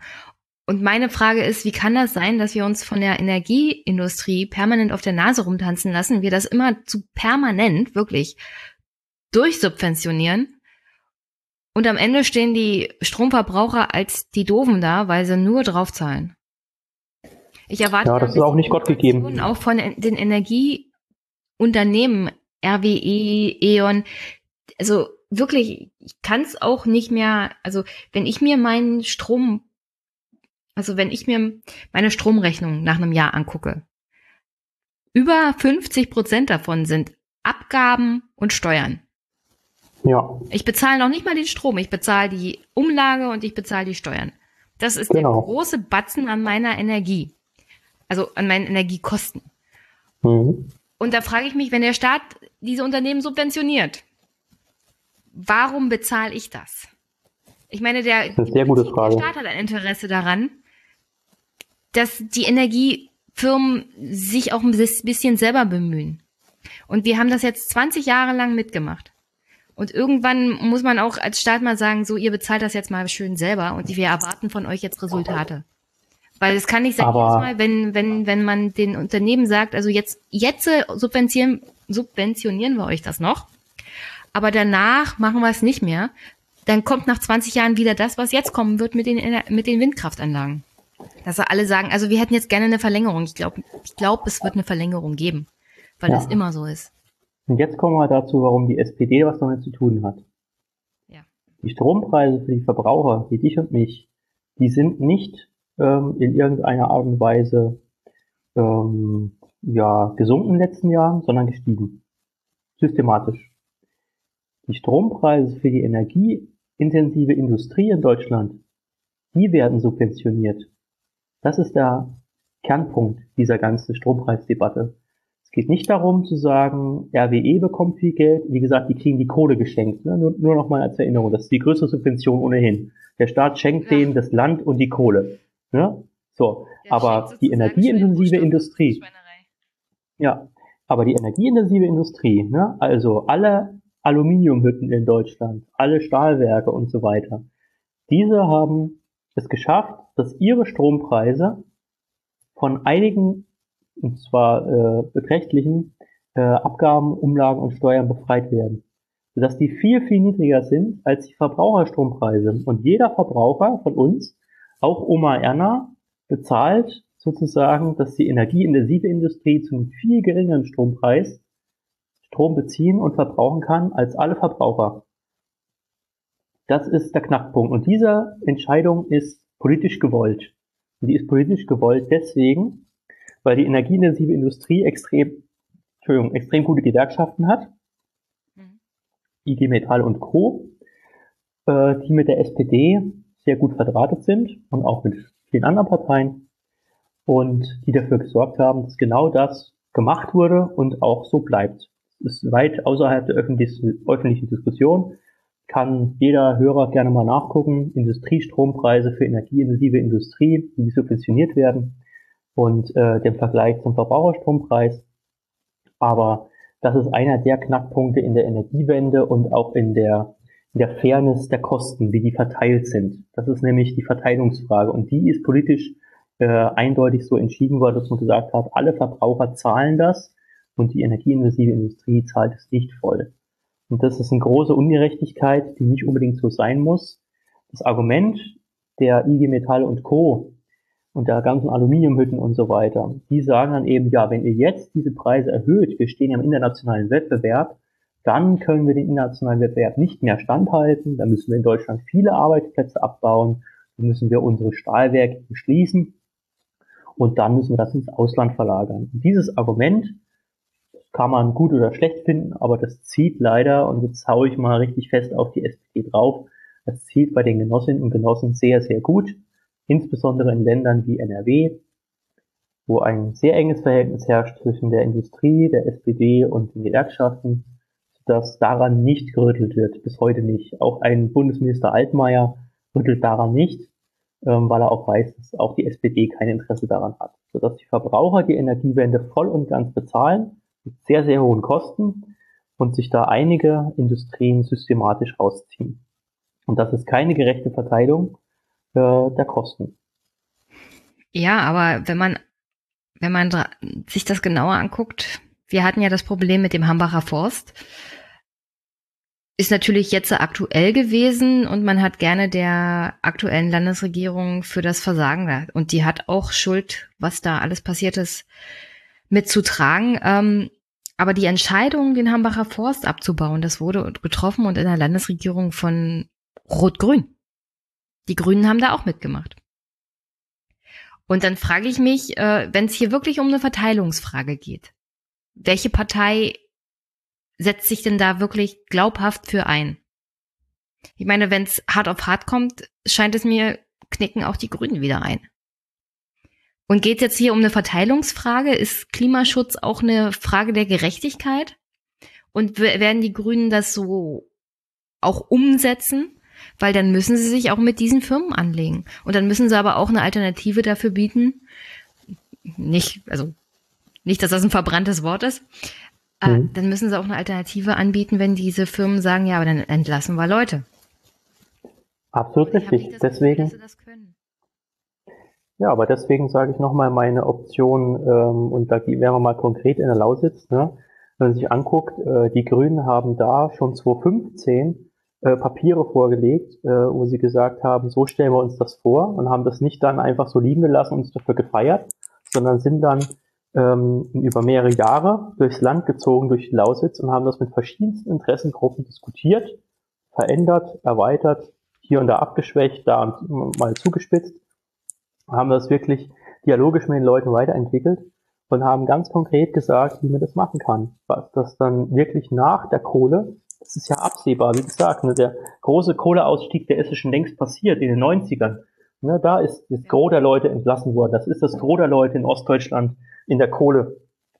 Ähm, haben keinen Job mehr gehabt und da sind die Kohlekraftwerke zugemacht worden. Aber ne, jetzt geht's vielleicht noch um 40.000 Leute in der Lausitz. So, und da haben die Grünen mit denen geredet. Die SPD hat in dieser Phase gar nichts gemacht, sondern sich immer hinter die Kohleindustrie gestellt und gesagt, wir wollen es nicht, wir wollen es nicht. Und äh, ein bisschen äh, ja, den, den Peter gespielt, der seine Suppe nicht aufessen will. Aber ähm, die Frage, was macht man da mit den Leuten, die ist von den Grünen umfassend beantwortet worden. Einerseits hab, in der Frage. Ich habe das Papier gelesen. Ich habe das Papier gelesen ähm, und selbst die Grünen geben zu, dass die Jobs, die dann kommen, erstmal schlechter bezahlt sind. Die Jobsicherheit ist nicht so groß und wenn wir hier mal, also Zahlen aus Brandenburg. 33 Prozent der Brandenburger verdienen knapp 2000 Euro brutto. Durchschnittlich. Mhm. Also, der Durchschnittsverdienst in Brandenburg liegt bei 2582 Prozent. Also, knapp ein Drittel ist schon darunter an den Berufstätigen hier in, in meinem Bundesland. Mhm. Bei den unter 25-Jährigen sind 50 Prozent unbefristet beschäftigt. Dann haben wir hier eine Gegend, die Lausitz so circa, also alles das, was zum Abbaugebiet die, der Kohle gehört. Da haben wir circa 600.000 Einwohner. Davon sind 300.000 erwerbstätig. Ja. Also wenn man eine Zahl von 40.000 Arbeitnehmern hat, die mehr als den Durchschnittslohn verdienen, und das verdienst du in der Kohle, also mehr als die 2500 Euro. Und die Grünen selber sagen, also das, was wir dann anbieten, wird aber nicht mal, also nicht mal den Durchschnitt verdienst du dann noch hier in der Gegend. Und ich weiß, die meisten sagen, ach, so schlimm wird's ja gar nicht, aber für die 40.000 Leute ist das schon schlimm. Und das ist ein erheblicher Verdienstverlust. Und damit geht einher Unsicherheit, damit geht einher, also wirklich, diese Leute werden AfD wählen. Und ich, also wenn du sagst, die Grünen haben darauf eine Antwort gegeben, ja, sie haben eine Antwort gegeben, dass der Job schlechter bezahlt sein wird und nicht besonders sicher ist. Glaube ich nicht. Das kann ja nicht die Antwort Aha, sein. Widerspreche ich jetzt mal. Das haben sie selber geschrieben. Ja, aber ich widerspreche jetzt mal. Ich weiß, was die Grünen geschrieben haben, aber Ich glaube ja auch nicht, dass das das finale Konzept ist dessen, was man da machen wird. Ich glaube, wenn man die Gaskraft ausbaut, und das bedeutet neue Gaskraftwerke bauen, und wenn man anfängt, mal in der Lausitz ernsthaft Energiewende zu machen und in ganz Sachsen, was in Sachsen nämlich bisher fast gar nicht gemacht wurde. Ne? Da wurde jahrelang gar nichts gemacht. Da wurde es in die Hand der Bürger gelegt, die dann vielleicht gerne mal so einen Bürgerwindpark eröffnen, aber wirklich zu sagen, wir packen das jetzt an, wir fördern hier mit allem, was geht, dass neue äh, Anlagen gebaut werden in verschiedenster Art und Weise. Wenn man das beides macht und sich auch vor Augen hält, dass in der Lausitz ungefähr ab 2030 ein Fachkräftemangel herrschen wird, und zwar ein sehr großer, der teilweise 50.000 Arbeitsplätze umfasst. Diese Lücke wird da sein. Dann kann man sagen, okay, und da muss man sich auch ganz ehrlich machen, von den, äh, den 40.000 Leuten, die da in der Kohle arbeiten, wird nicht jeder vor Ort den gleichen Arbeitsplatz mit der gleichen Bezahlung und der gleichen Sicherheit bekommen. Das ist richtig und das haben die Grünen auch gesagt. Und ich glaube, wenn man ehrlich ist, dann muss man das auch sagen, weil alles andere ist Unfug. Ne? Aber dass da alle Leute auf einmal, wie in den 90ern nämlich, wo 150.000 Leute äh, ihren Arbeitsplatz verloren haben, dass die dann alle auf der Straße stehen und da gar nichts haben, das liegt doch politisch jetzt in der Hand. Ne? Wenn man jetzt sagt, wir packen das an, wir wollen Gaskraftwerke errichten, wir wollen Power to Gas, ne? wir wollen wirklich Vorreiter werden, vielleicht in dieser Power to Gas Technologie. Wir wollen Windparks errichten, wir wollen innovative Solarenergie fördern. Ne, wenn man das alles macht, wenn man Repowering fördert und so weiter, dann hat man das noch in der Hand zu sagen, was passiert denn mit dieser Region? Ne, wenn man bereit ist, da viel Geld zu investieren. Oder wenn man zum Beispiel auch sagt, wenn wir neue Windenergieanlagen errichten in der Nähe von Dörfern, dann bekommen die Dörfer, die dort anliegen, etwas davon. Ne, dann wird nicht einfach nur der Unternehmer sich eine goldene Nase dabei verdienen, sondern dann wird es so sein, dass die Dörfer, die in der Nähe dieses neuen Windparks oder neuen Windanlage sind, dass die auch einen Anteil davon bekommen für ihre Gemeindekasse und damit sehen, das macht Sinn, nicht nur für einen Grünen, der das toll findet, dass jetzt weniger CO2 ausgestoßen wird, oder für den Unternehmer, der sich freut, dass er jetzt mit einer Windkraftanlage Geld verdient, sondern ich finde, und das hast du vorhin richtig gesagt, Unternehmen haben eine gesellschaftliche Verantwortung.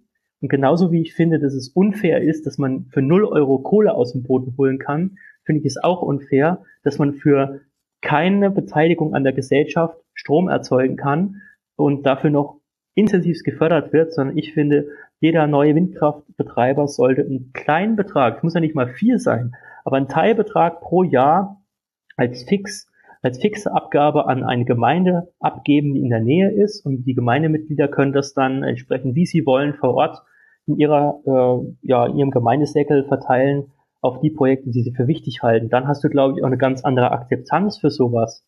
Ja? Und darüber verhandelt ja auch gerade die Kohlekommission und sagt, ja, wie kriegen wir das denn hin? Nicht nur, deswegen heißt es ja auch äh, Beschäftigung mit im Titel, ne, wirklich zu überlegen, wie kriegen wir das denn hin, dass diese Leute danach eine Beschäftigung haben und dass das ein, kein Strukturbruch, sondern ein Wandel ist. Und da haben ja Leute wie Tillich und, und Voigtke, die es zwar aus den Motiven sagen, die du richtigerweise angesprochen hast, nämlich Angst vor AfD und Angst, dass ihre jeweiligen Parteien dann unter einen bestimmten Prozentsatz rutschen und so weiter. Aber die einen wichtigen Punkt haben Sie ja angesprochen, das stimmt schon. Man kann nicht einfach ideologisch sagen, wir steigen hier aus irgendeiner Technologie aus und überlässt das dann alles sich selbst, sondern jetzt hat man es eben in der Hand. Und wenn man jetzt das Richtige tut, und davon bin ich sehr überzeugt, dann kann man auch 2050 nicht nur eine Energiewelt machen, wie man sie gerne hätte, mit weniger CO2 und ähm, einer nachhaltigeren Energieerzeugung, sondern dann kann man auch sagen, ne, von den äh, Arbeitern stehen eben dann nicht alle auf der Straße und wir lassen einfach mal den freien Markt entscheiden, was da so passiert und so weiter, sondern kann sich eben und muss sich eben auch um die Leute kümmern. Und dann kann das auch was werden. Aber der Einsatz noch, und dann bist du wieder dran, weil ich glaube, du schreibst auch schon nebenbei fleißig mit für deine Gegenargumente.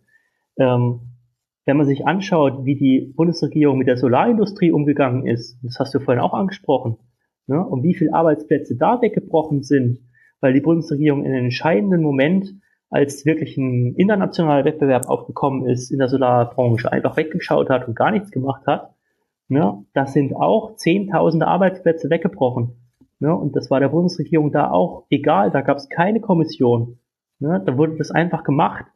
Und diese Leute äh, ja, haben dann genau das gleiche Schicksal gehabt, was du vorhin beschrieben hast. Äh, sind auch Existenzen weggebrochen, die haben nicht mehr das gleiche verdient und so weiter. Aber, und da muss man mal ein bisschen perspektivisch und optimistisch in die Zukunft gucken, glaube ich, in Deutschland, wir brauchen ja auch deren Know-how. Das war das, was ich vorhin sagen wollte mit der, ähm, ja, mit dem Fachkräftebedarf. Ne? Also sowohl die Leute, die in der Solarbranche damals ihren Job verloren haben, als auch die, die jetzt vielleicht durch den Kohleausstieg, den man Schritt für Schritt machen sollte, ihren Job verlieren. Deren Know-how wird gebraucht. Ne? Also wer ein Gaskraftwerk betreiben will, der braucht Leute, die wissen, wie man Energiesysteme steuert. Ne? Und auch die erneuerbaren Branche, ich meine, da arbeiten heutzutage 340.000 Leute. Ne? Ähm, die brauchen auch immer mehr Leute. Und wenn man Windenergie wirklich in Sachsen ausbaut und wirklich die Lausitz vielleicht zu einer Power-to-Gas-Region macht, dann braucht man auch diese Leute. Und dann haben, glaube ich, auch einige und vielleicht auch sehr viele von denen wieder einen Job. Aber nochmal nicht alle. Und das gehört zur Wahrheit dazu. Ich will gar nicht dagegen argumentieren, weil im Schade. Großen und Ganzen gebe ich dir ja recht. ich sehe nur halt Probleme. Und auf die Probleme gibt mir keiner so eine richtige Antwort. Also wir reden darüber wie zwei vernünftige Menschen. Äh, ich hätte gerne aber konkrete Antworten auch von der Politik zu dem Ganzen, weißt du? Mhm.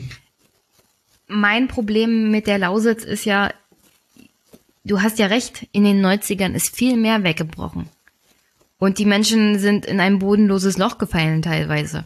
Das wurde, das, die meisten haben das gar nicht mehr aufgeholt, was da für ein Bruch in ihrer Biografie war. Mhm. Und deswegen wird's aus Grund dieser Erfahrung für die Menschen in der Lausitz, die noch da arbeiten, es sind nicht viele im Vergleich zu damals, aber die jetzt noch da arbeiten, die wissen ja, wie es damals war. Das ist ja jetzt äh, auch ja. erst 28 Jahre her. Einige von denen haben damals da schon gearbeitet. Ja klar, die Angst ist natürlich ähm, da. Ja, und die ist auch geschürt. Ja, die Angst ist da, die Erfahrung ist da und deswegen macht es die ganze Situation noch komplizierter und deswegen ist es so leicht für die AfD, diese Leute abzuholen. Ja, weil die auch geschürt wird. Da muss ich nochmal einhaken. Ne? Da kommen ja, Leute wie Wojtke und, und Tillich, die haben jahrelang geschürt, diese Angst. Ja, die haben, und sie nehmen ja den Leuten auch nicht die Angst. Also auch Herr Wojtke macht sich das ja sehr einfach in meinen Augen, finde ich. Zu sagen, mhm. also wenn ihr mir jetzt nicht sagt, ich darf die Kohleabbaugebiete in der Lausitz bis 2040 weitertreiben, betreiben, dann seid ihr schuld, wenn ich nächstes Jahr die Wahl verliere. Dass das noch, noch ganz andere Probleme in Brandenburg gibt, weswegen er nächstes Jahr die Wahl verlieren wird. Das sagt er natürlich nicht. Und dass die meisten Menschen auch in der Lausitz sagen, also wir wollen eigentlich nur wissen, wie es weitergeht, wann die Kohle hier beendet ist und was wir dann zu erwarten haben. Also diese ja. Unsicherheit, selbst wenn die, wenn sie jetzt sagen, die Kohle wird betrieben bis 2040, dann ist das ja mhm. trotzdem eine große Unsicherheit. Was passiert dazwischen? Was passiert danach? Ja. Kommt die Struktur, kommt der Strukturwandel? Was, was für Behörden werden hier angesiedelt? Es werden ja keine Fragen beantwortet. Nichts, selbst die, dieses Zwischenergebnis der Kommission ist ja Watte Bausch-ähnliches Larifari. Nichts Konkretes. Und deswegen, ich gebe dir recht, ich bin kein Fan von der Kohle. Also meinetwegen brauchen wir die Kohle jetzt hier nicht bis zum Sankt Nimmerleinstag abbauen. Eine vernünftige Lösung des, also der Energiewende wäre mir halt am liebsten. Und ich sehe nur halt, dass alle Seiten da versuchen, ihren Vorteil aus der Energiewende zu schlagen und auch bei der Kohlekommission, ohne an die Menschen zu denken. Die fallen mir halt ein bisschen hinten runter. Und ich glaube, ich bin nicht die Einzige. Viele Menschen, die in der Gegend leben, haben das gleiche Gefühl. Das führt zu Politikverdrossenheit. Das führt dazu, dass die AfD die Leute einfach nur noch auf der Straße aufsammeln muss. Ja. Und die Parteien wie die SPD und die CDU, die schlagen in die gleiche Kerbe, weil sie denken, also wenn wir so reden wie die AfD, dann kriegen wir diese Leute zurück, nix da. Die Leute erwarten von, von der SPD und der CDU darauf Antworten. Und diese Antworten kommen halt nicht. Ja, und auch ehrliche Antworten. Auch von den Grünen erwarten sie ein bisschen mehr, denke ich mal. Also in Brandenburg ist das für Grüne generell ein bisschen schwierig, generell auch. in Ostdeutschland. ja. Aber konkrete, nachvollziehbare Antworten. Aber da muss man also auch sagen, das, die Leute wollen auch. Zum Beispiel vorgeschlagen hast, ja. das würden, glaube ich, viele auch verstehen. Ja, aber das, das kommt halt in der öffentlichen Debatte kaum an. Aber das ist auch sehr ehrlich, was ich vorgeschlagen habe. Ja? Ich habe auch gesagt, es kostet mehr. Ne? 3,5 Milliarden. Ja, aber Ehrlichkeit ist hier, also ich glaube, mit Ehrlichkeit kommst du hier auch weiter. Also ja. im Osten kommst du mit Ehrlichkeit viel weiter. Ich glaube, überall kommt man mit Ehrlichkeit sehr weit, aber diese Ehrlichkeit muss man politisch einfach bereit sein. Ne? Auch Wojtke und, und Tillich und alle anderen, äh, die jetzt Ministerpräsidenten in einem Kohleland sind, wo Kohle abgebaut oder verstromt wird, ähm, wenn die die Ehrlichkeit in den Tag legen würden und würden sagen, passt mal auf, wir können 2035 aus der Kohle aussteigen, ja, dann bedeutet das Kosten in Höhe von X, ja, keine Ahnung, 5 Milliarden pro Jahr. Und das wollen wir finanzieren aus. Das ist nämlich eigentlich die entscheidende Frage, zu sagen, wer bezahlt das am Ende des Tages? Soll das durch eine weitere Strompreiserhöhung für alle Verbraucher geschehen? Oder mein Vorschlag wäre ja, dass man die energieintensive Industrie nicht mehr ganz so viel subventioniert und sie angemessene Strompreise bezahlen lässt. Ja, oder führt man eine Vermögenssteuer ein oder was auch immer, aber dass man wirklich darauf auch eine ehrliche Antwort gibt und nicht nur sagt, als Sachsen, ja, also wenn hier Kohle abgeschaltet wird, dann wollen wir aber 10 Milliarden Euro pro Jahr, ne, so, und wo das herkommt, ist uns eigentlich egal, das soll der Bund bezahlen oder wer auch immer, ne. Das finde ich nicht seriös und das finde ich auch nicht ehrlich, sondern da muss man auch sagen, wir wollen es aus folgenden Steuertöpfen haben oder wir wollen auf was anderes verzichten. Und deswegen komme ich nochmal auf die Verteilungsfrage. Ne, man ist nämlich wie immer in der Politik, am Ende geht es ums Geld und geht es um die Verteilung dessen, was in den Steuereinnahmen drinne ist. Und da muss man auch sagen, okay, als Bundesland sind wir vielleicht auch bereit, auf irgendwas zu verzichten, Straßenneubau oder was auch immer. Und der Bund gibt was dazu und die anderen Bundesländer.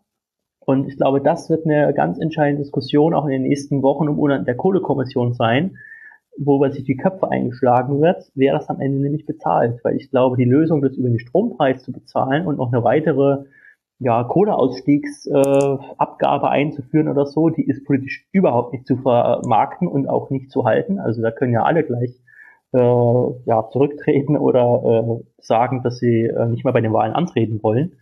Und daher muss das Geld eben woanders herkommen. Und da ist für mich auch immer der Bund im Fokus. Ich meine, heute äh, Morgen haben die Haushaltsverhandlungen aufgehört, heute Morgen irgendwann um 5 Uhr. Ähm, da wurde über. War Scholz denn anwesend mal? Bitte? War Herr Scholz denn mal anwesend? Nee, heute war Bereinigungssitzung. Also im Haushalt gibt es so verschiedene ähm, Sitzungszyklen und heute war nochmal letzte große Sitzung, ähm, wo im Bundestag ähm, die Fachausschüsse, also der Finanzausschuss zusammengesessen hat und bergeweise Akten durchgegangen ist und äh, da ist ein Minister eigentlich nicht anwesend. Das muss auch nicht sein, aber da wurde eben entschieden, wo geht das Geld hin? Ja? Und wenn man sich eben entscheidet, und jetzt bin ich mal ein bisschen fies auch wieder gegen die SPD und sage, wenn man sich entscheidet, 4 Milliarden Euro mehr für die Bundeswehr auszugeben, dann hat man sich auch entschieden, diese 4 Milliarden Euro eben nicht zu investieren in Dinge, die ich heute vorgeschlagen habe. Ja, und das ist eine ganz einfache Verteilungsfrage. Oder wenn man sich entscheidet, äh, ja, verschiedene Anschaffungen zu tätigen, äh, die wirklich, die der Bund der Steuerzahler auch regelmäßig kritisiert und sagt, äh, ihr verschwendet hier massiv viel Geld, warum macht ihr das? Und das als politische Projekte enttarnt, irgendwo in bayerischen Wahlkreisen neue Umgehungsstraßen zu bauen, wo die Wirtschaftlichkeit überhaupt nicht gegeben ist, ne, dann sind das auch politische Entscheidungen, hinter denen das Verkehrsministerium steht. Oder wenn sich entscheidet, so eine Gesellschaft wie Tollkollekt zu privatisieren, ähm, obwohl man genau weiß, dass es eigentlich nicht wirtschaftlich ist, sind auch so politische Entscheidungen. Und das ist eben dann auch die Verteilungsfrage, die man dann gegen Investitionen zum Beispiel in die Lausitz oder für die Energiewende oder für ein Power-to-Gas-Programm oder, oder, oder getroffen hat. Ja, aber wenn, da komme ich nochmal auf den Zwischenbericht zurück. Also unsere Ministerpräsidenten, Herr Wojtke und deiner. Ja, meiner. Ähm, ja, wie heißt denn deiner? Meiner heißt Bodo Ramelow, ich komme aus Thüringen. ah. Nee, catch mal. Hast du nicht gesagt Sachsen? Ja, ich komme aus, aus Thüringen, aber war jetzt sieben Jahre in Sachsen, bevor ich in Berlin war und ja, Michael Kretschmer. Ja, genau. Sie fordern ja 60 Milliarden Euro für den Strukturwandel. Alleine ja. für den Osten, soweit ich das mitbekommen habe. Genau. Es dürfte doch eigentlich kein Problem sein, da ein bisschen Geld abzuzwacken, um solche Sachen wie Power to Gas umzusetzen. Bei 60 Milliarden alleine, also dann könnten sich eigentlich 40.000 ehemalige Arbeiter in der Kohleindustrie ihre Häuser vergolden lassen. Ja. Ich übertreibe jetzt natürlich, aber du weißt, was ich meine. Ja, aber die Frage ist eben, wofür genau wird es ausgegeben? Und wenn man in den Zwischenbericht reinschaut, dann sieht man auch, es gibt einige Projekte, die ich auch für sehr sinnvoll halte. Zum Beispiel Streckenelektrifizierung von Bahntrassen. Aber es steht auch sowas drin wie, ja, wir müssen da auch die Region in der Lausitz alle wieder per Autobahn und per Straße super erschließbar machen. Und da frage ich mich halt schon, ob das sinnvoll ist, da jetzt Straßen zu bauen und dann zu hoffen, äh, dass dann irgendwas passiert. Also merkt man auch teilweise die Ideenlosigkeit, die da so ein bisschen vorherrscht. Ähm, bei den Verhandlungsführern aus Sachsen und aus Brandenburg. Also diese Summe 60 Milliarden, die ist ja bisher nicht differenziert dargestellt worden, um zu sagen, ja, dafür genau wollen wir jetzt zwei Milliarden und dafür wollen wir vier. Und mit dieser tollen Idee brauchen wir nochmal zehn Milliarden. Ja, und das ist das Sozialprogramm für die Arbeiter, die vielleicht keinen neuen Job mehr finden. Das ist so und so viel. Oder wir zögern das raus und warten bis zum Renteneintritt. Nur als Fußnote übrigens ein super Thema, sich einfach mal zu überlegen, wie ist die Altersstruktur dieser Leute, die in der Kohle beschäftigt sind. 2040 sind nämlich vielleicht alle in Rente. Ja? Aber, äh, oder ja. zum Großteil. Ne? Aber auch sowas. Äh, Beschäftigten sind so Ende 40, Anfang 50. Ja, eben. Aber äh, eine konkrete, konkrete Aufschlüsselung, was man da machen will, ne, das ist halt ein bisschen das, was ich noch vermisse. Und wie das finanziert werden soll. Man kann, also es finde ich, auch ein bisschen unlauter immer, auch von anderen äh, Landes, Landesvätern und Müttern immer nach dem Bund zu rufen und sagen, wir wollen hier einfach mal Geld vom Bund für irgendwas haben. Ähm, das kann man machen, aber so ganz äh, seriös ist das nicht, weil dann am Ende ist das Steuergeld, ne? Und der Bund zaubert das Geld ja auch nicht irgendwo her ähm, sondern es wird aus unseren Steuergeldern finanziert und das heißt eigentlich, der gesamte Staat soll irgendetwas in Sachsen finanzieren oder in Brandenburg. Und da muss man schon ehrlich sein, wo das Geld herkommen soll. Ja, und dann ist auch die Frage 60 Milliarden. Für welche, für, welche Zeit denn? Ne? Also bis 2050 60 Milliarden, also pro Jahr irgendwie 5 Milliarden oder 2? Oder wie ist es denn zwischen Sachsen und Brandenburg verteilt? Ähm, das hat mir alles noch keiner beantwortet, habe ich noch nicht gelesen. Also dann, ja, du hast recht. Es, ich fand die Artikel dazu auch ein bisschen seltsam. Das, also alle drei waren sich einig. Wir brauchen mindestens 60 Milliarden. Auf jeden Fall. Für genau, keine Ahnung. Wo kommt das Geld her? Naja, vom Bund irgendwie, aus dem Fonds, keine Ahnung. Mhm. Ich meine, da gibt's bestimmte Vorschläge, die ich auch sehr gut finde die Ansien, äh, Ansiedlung von Kompetenzzentren, wie zum Beispiel das, was Siemens jetzt in Berlin baut, wäre vielleicht in der Gegend von der Lausitz auch nicht schlecht. Äh, dann kommen aber so Probleme hinzu wie Internet, Breitband, aber das soll dann auch über diesen mhm. diese 60 Milliarden finanziert werden, also Breitbandausbau. Ja. Die Ansiedlung von Behörden, der Ausbau von Straßen und Schienennetzen, alles das, was du auch genannt hast. Mhm. Wobei ich mich frage, naja, sollte das nicht grundsätzlich so Sachen sein, die man auch so macht? Ja, eigentlich schon, ne? Strukturwandel, sondern generell zur Förderung von strukturschwachen Regionen in ganz Deutschland? Das bedingt sich ja, ne? Wenn du nicht angebunden bist, ja, dann bist du halt äh, ab, abgehangen und dann wirst du vielleicht auch strukturschwach bleiben. Ne? Ja, aber wieso bringen Sie das jetzt ein bei der Kohlekommission? Dafür sollten Sie sich doch grundsätzlich jederzeit und auch in den letzten 20 Jahren einsetzen. Mhm. Das wäre so meine Kritik und ja, die Frage, wo kommt das Geld her? Wofür genau wollen sie es ausgeben? Wie gesagt, ein paar Sachen davon kann, finde ich sehr sinnvoll, aber das erklärt nicht 60 Milliarden. Und deswegen, also ich habe die leise Vermutung, dass sie so und so nicht genau wissen, wo sie hinwollen. Unsere Ministerpräsidenten oder was sie mit dem Geld wollen. Hauptsache, ja der Aufschlag ist sehr groß und die, das Presseecho ist sehr groß, weil nächstes Jahr sind Landtagswahlen. Genau. Und da müssen sie sich halt profilieren. Aber das ist auch ein Problem. Es kauft ihnen, glaube ich, nicht so wirklich jeder ab. Ja. Ich meine, nur weil du einen großen Aufschlag machst, hast, hat man in der Lausitz davon noch nichts. Eben, das Geld realisiert sich nicht. Selbst wenn der Bund jetzt 100 Milliarden zusagt, ne, morgen, ja, ist, also morgen passiert doch da noch nichts. Sagen, wir wollen wir wollen 60 Milliarden, wir wollen 100 Milliarden, dann sollen sie auch dazu sagen, was genau sie damit machen. Weil äh, das sonst wirkt das super, super schlecht. Ja, und es geht auch wirklich nicht um Wahlkampf. Also, ne, man muss sich mal davon abstrahieren. Ja, aber Sie sehen das als Wahlkampf. Ja, aber das ist wirklich ein Kernproblem dieser ganzen Diskussion. Die wird immer im Zuge des Wahlkampfs geführt. Oh ja, die Grünen haben da keine Antworten und oh, passt bloß auf. Wenn die, wenn die Grünen wählt, dann machen die hier Kohleausstiege, dann verliert ihr alle euren Job und so. Ne? Also solche Argumente, ähm, das ist halt pure Wahlkampfrhetorik.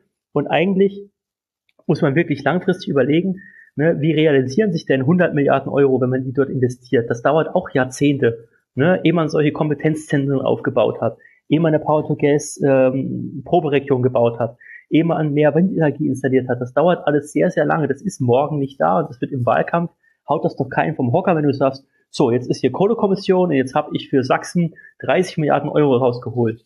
Das ist mal eine Woche in den Medien und es klingt irgendwie nach viel, aber dadurch ändert sich doch für die Menschen da noch nichts. Ja? Dann hast du halt ja, jahrzehntelang eine, eine Angstrhetorik gemacht, dann wählen die trotzdem AfD.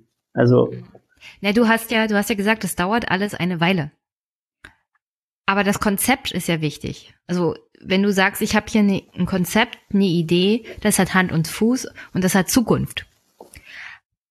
Aber nichts von dem, was ich von meinem Ministerpräsident gehört habe, was ich von der Kohlekommission gehört habe, das ist halt alles so ein bisschen schwammig. Und das macht's halt so unglaubwürdig. Und das treibt die Leute eher zu der AfD wieder hin, beziehungsweise werden sie dann nicht Wähler oder werden Politik verdrossen und ziehen sich wieder zurück. Weil, wie gesagt, das Hauptproblem auch in der Lausitz von den meisten Menschen, und es gibt Umfragen und es gibt Erfahrungsberichte, ist diese Unsicherheit.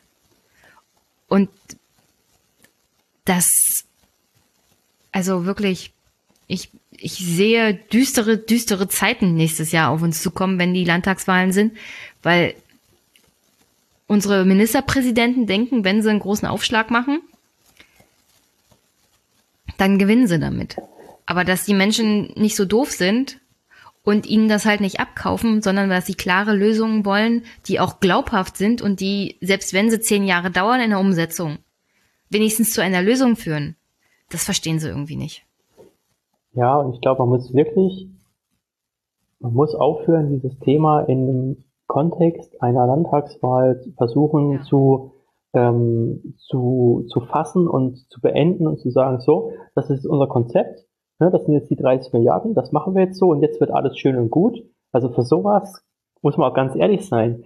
Wer so ein Politikverständnis hat, ne, also von oben herab, wir haben jetzt das Geld, wir haben den Plan, das machen wir alles so, ähm, das macht die Leute auch nicht glücklich. Ne, und man muss es auch wirklich außerhalb der Landtagswahl betrachten und sagen, dieses Thema geht weiter. Ne? Auch wenn die Kohlekommission ihren Abschlussbericht vorgelegt hat, wenn das Geld da ist, wenn geklärt ist, wo das herkommt, für was das ausgegeben wird, dann fängt doch Politik eigentlich erst an. Da muss man mit den Leuten in die Region gehen und muss sagen, okay, wir haben jetzt den Plan, ne, wie findet ihr den denn? Oder will man einfach sagen, ja, okay, ihr wart jetzt in der Kommission nicht dabei, schade für euch, wir machen das jetzt so. Und dann gucken wir mal, ob das euch gefällt oder was da rauskommt oder so das kann doch heute ernsthaft kein äh, Politikansatz mehr sein. Also dann muss man doch wirklich in Dialog mit den Leuten gehen vor Ort und mit den Interessengruppen und muss versuchen, das Beste mit dem ganzen Geld und mit der Zeit, die man noch hat, dann auch wirklich rauszuholen. Und äh, das geht über die Landtagswahl weit hinaus. Ne? Wieder nochmal zur Erinnerung. 2015, nach der Wahl in Sachsen von 2014, haben die Grünen angefangen mit den ersten Konzepten dafür und jetzt ist es so in einer Ausbaustufe, wo ich sage, das sind vielleicht 75 Prozent der Antwort. Ne? Und da fehlt auch noch einiges, gebe ich dir recht. So, das ist jetzt nicht auch nicht der Weisheit jetzt der Schluss, nur weil äh, ich bei den Grünen bin, finde ich auch nicht alles toll, was da gemacht wird und was in den Papieren steht und so. Und da fehlt auch noch einiges, aber ähm, das dauert halt seine Zeit, so ein Konzept zu machen und so weiter und so fort. Und ich glaube, es wird überhaupt nichts nützen, in den Wahlkampf reinzuziehen, weil ähm, das halte ich auch für sehr unglaubwürdig, wenn dann so eine Antwort kommt, ja, in der Kohlekommission ist alles, alles besprochen worden und das machen wir jetzt so und jetzt wird alles gut. Ich glaube, diesen, diese Glaubwürdigkeit hat die ähm, CDU in Sachsen nicht unbedingt mehr und auch die ähm, SPD und die Linke in, in Brandenburg auch nicht mehr, äh, das den Leuten glaubhaft rüberzubringen. Ja, das ist ja das nächste.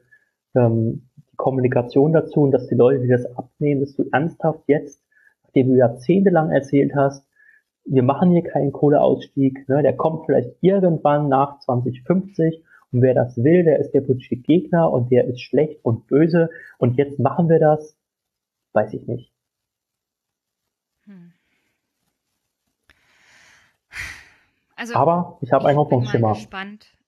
Ja, ich bin mal gespannt auf den, das Endergebnis. Wann, wann will denn die Kohlekommission eigentlich ihren Abschlussbericht vorlegen? Also ähm, es gibt eine interne Zeitplanung, die sagt, sie muss am 9. Dezember äh, den abgeben. Und äh, weil da gibt es einige internationale ähm, Konferenzen und so weiter und das soll das wohl auch eine Rolle spielen. Und ähm, ja, also bis Ende des Jahres auf jeden Fall, bis 31.12. soll der Abschlussbericht vorliegen. Ähm, und ich habe einen kleinen Hoffnungsschimmer, muss ich sagen, weil einiges, was in dem Bericht steht, ja, es ist schwammig und ja, viele Antworten sind noch nicht gegeben, aber ähm, der Bericht geht an einigen Punkten schon in die richtige Richtung. Und ich bin einfach gespannt, wer sich innerhalb der Kohlekommission am Ende durchsetzt, ob sich auch ein solcher Gedanke, wie ich ihn ja seit langem hege, ähm, mit äh, neuen Technologien, mit der Installation von Gaskraftwerken und so weiter durchsetzt. Aber ich habe da die Hoffnung auch nicht aufgegeben, weil man liest da einiges, was gar nicht so schlecht ist. Ja, es ist noch nicht ganz gut definiert, aber ähm, ich glaube, die Politik hat schon verstanden, dass wenn sie das jetzt nicht hinkriegen und auch alle beteiligten Akteure, ne, in der Kohlekommission sitzen ja auch verschiedenste Akteure von Greenpeace und ähm, Industrieverbänden und anderen Umweltverbänden. Also da ziehen schon viele an einem gemeinschaftlichen Strang. Das muss man auch mal lobend hervorheben. Wir haben jetzt ganz schön viel auf unterschiedliche Akteure draufgehauen, aber das muss man auch mal sagen, ähm, dass das überhaupt gemacht wird, ne, das ist ja schon mal eine schöne Sache, dass man sich zusammensetzt und nicht einfach das passieren lässt. Ähm, und ich bin optimistisch, dass da mehr rauskommt, als wir jetzt vielleicht befürchten.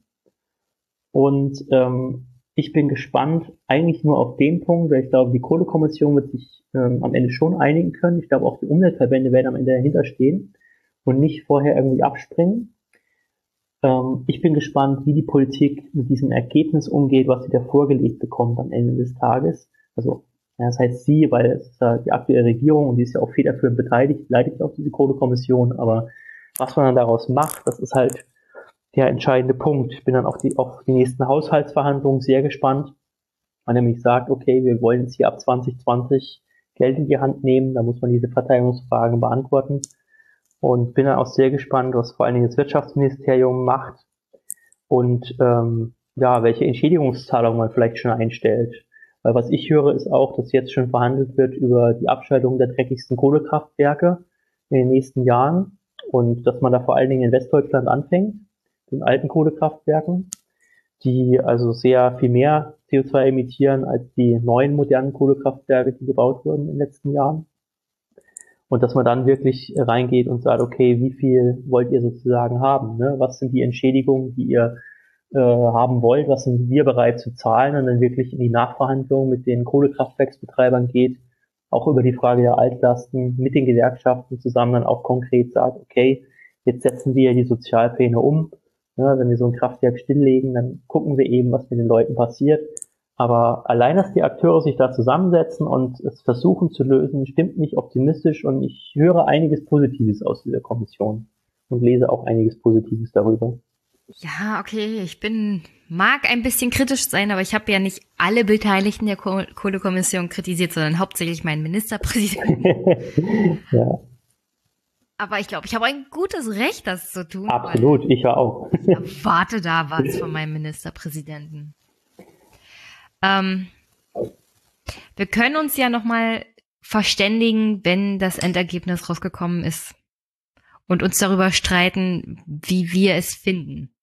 Was hältst du denn davon? Ja, das finde ich eigentlich eine gute, eine gute Fortsetzung dieser doch Spezialfolge, muss man schon sagen. Ja. sind, glaube ich, auch in einige Details. Das würden wir dann natürlich erst nächstes Jahr machen. Ja. Weil im Dezember habe ich bloß zwei Folgen und dann habe ich Weihnachtspause. Verdient, ja. Ja, und dann habe ich verschiedene Interviews geplant. Mhm. Also irgendwann brauche ich mal Zeit, mir das dann auch zu Gemüte zu führen, das ja. Ergebnis der Kohlekommission. Ja, ich auch. Das müsste ein umfassender Bericht werden. Im, ja. Frühjahr, Im Frühjahr 2019 sollten wir das angehen. Das machen wir, das ist dann auch. Ist immer sehr interessant, mit dir zu sprechen. Kann ich nur zurückgeben. Vor allen Dingen, weil du auch immer, also ich glaube, wir haben so ein bisschen diese beiden Perspektiven, einmal die Brandenburger Perspektive auf die Lausitz und diese Kohleproblematik und einmal so die, die sächsische. Und ähm, ich habe im Energiebereich ja auch in äh, meinem vorherigen Job ein bisschen gearbeitet ähm, und mich da tiefer eingearbeitet in die Thematiken und ähm, ich glaube, wir ergänzen uns da eigentlich ganz gut oder bringen auch immer wieder Aspekte, die für den anderen dann doch überraschend sind. Das stimmt. Ich denke, wir machen dann hier für heute erstmal Schluss und ich freue mich schon auf das nächste Mal. Bis bald, Christopher. Ja, vielen Dank, Jenny. Ich fand, das war eine sehr, sehr coole Diskussion mit dir. Hat mir viel Spaß gemacht. Und ich freue mich schon aufs nächste Mal, beziehungsweise freue ich mich erstmal darauf, was die Kohlekommission jetzt zeitnah beschließen wird und äh, ja, was sie aufgreifen von den Ideen, die da eingebracht wurden, was sie vielleicht weglassen, was alles geregelt wird, wie die Sozialpläne vielleicht aussehen, wie Entschädigungszahlungen aussehen. Das wird sehr, sehr spannend. Und ja, wird, glaube ich, im Dezember auch das politische Berlin und ganz Deutschland sehr beschäftigen. Ja, vielen Dank dir nochmal und noch einen schönen Tag. Tschüss.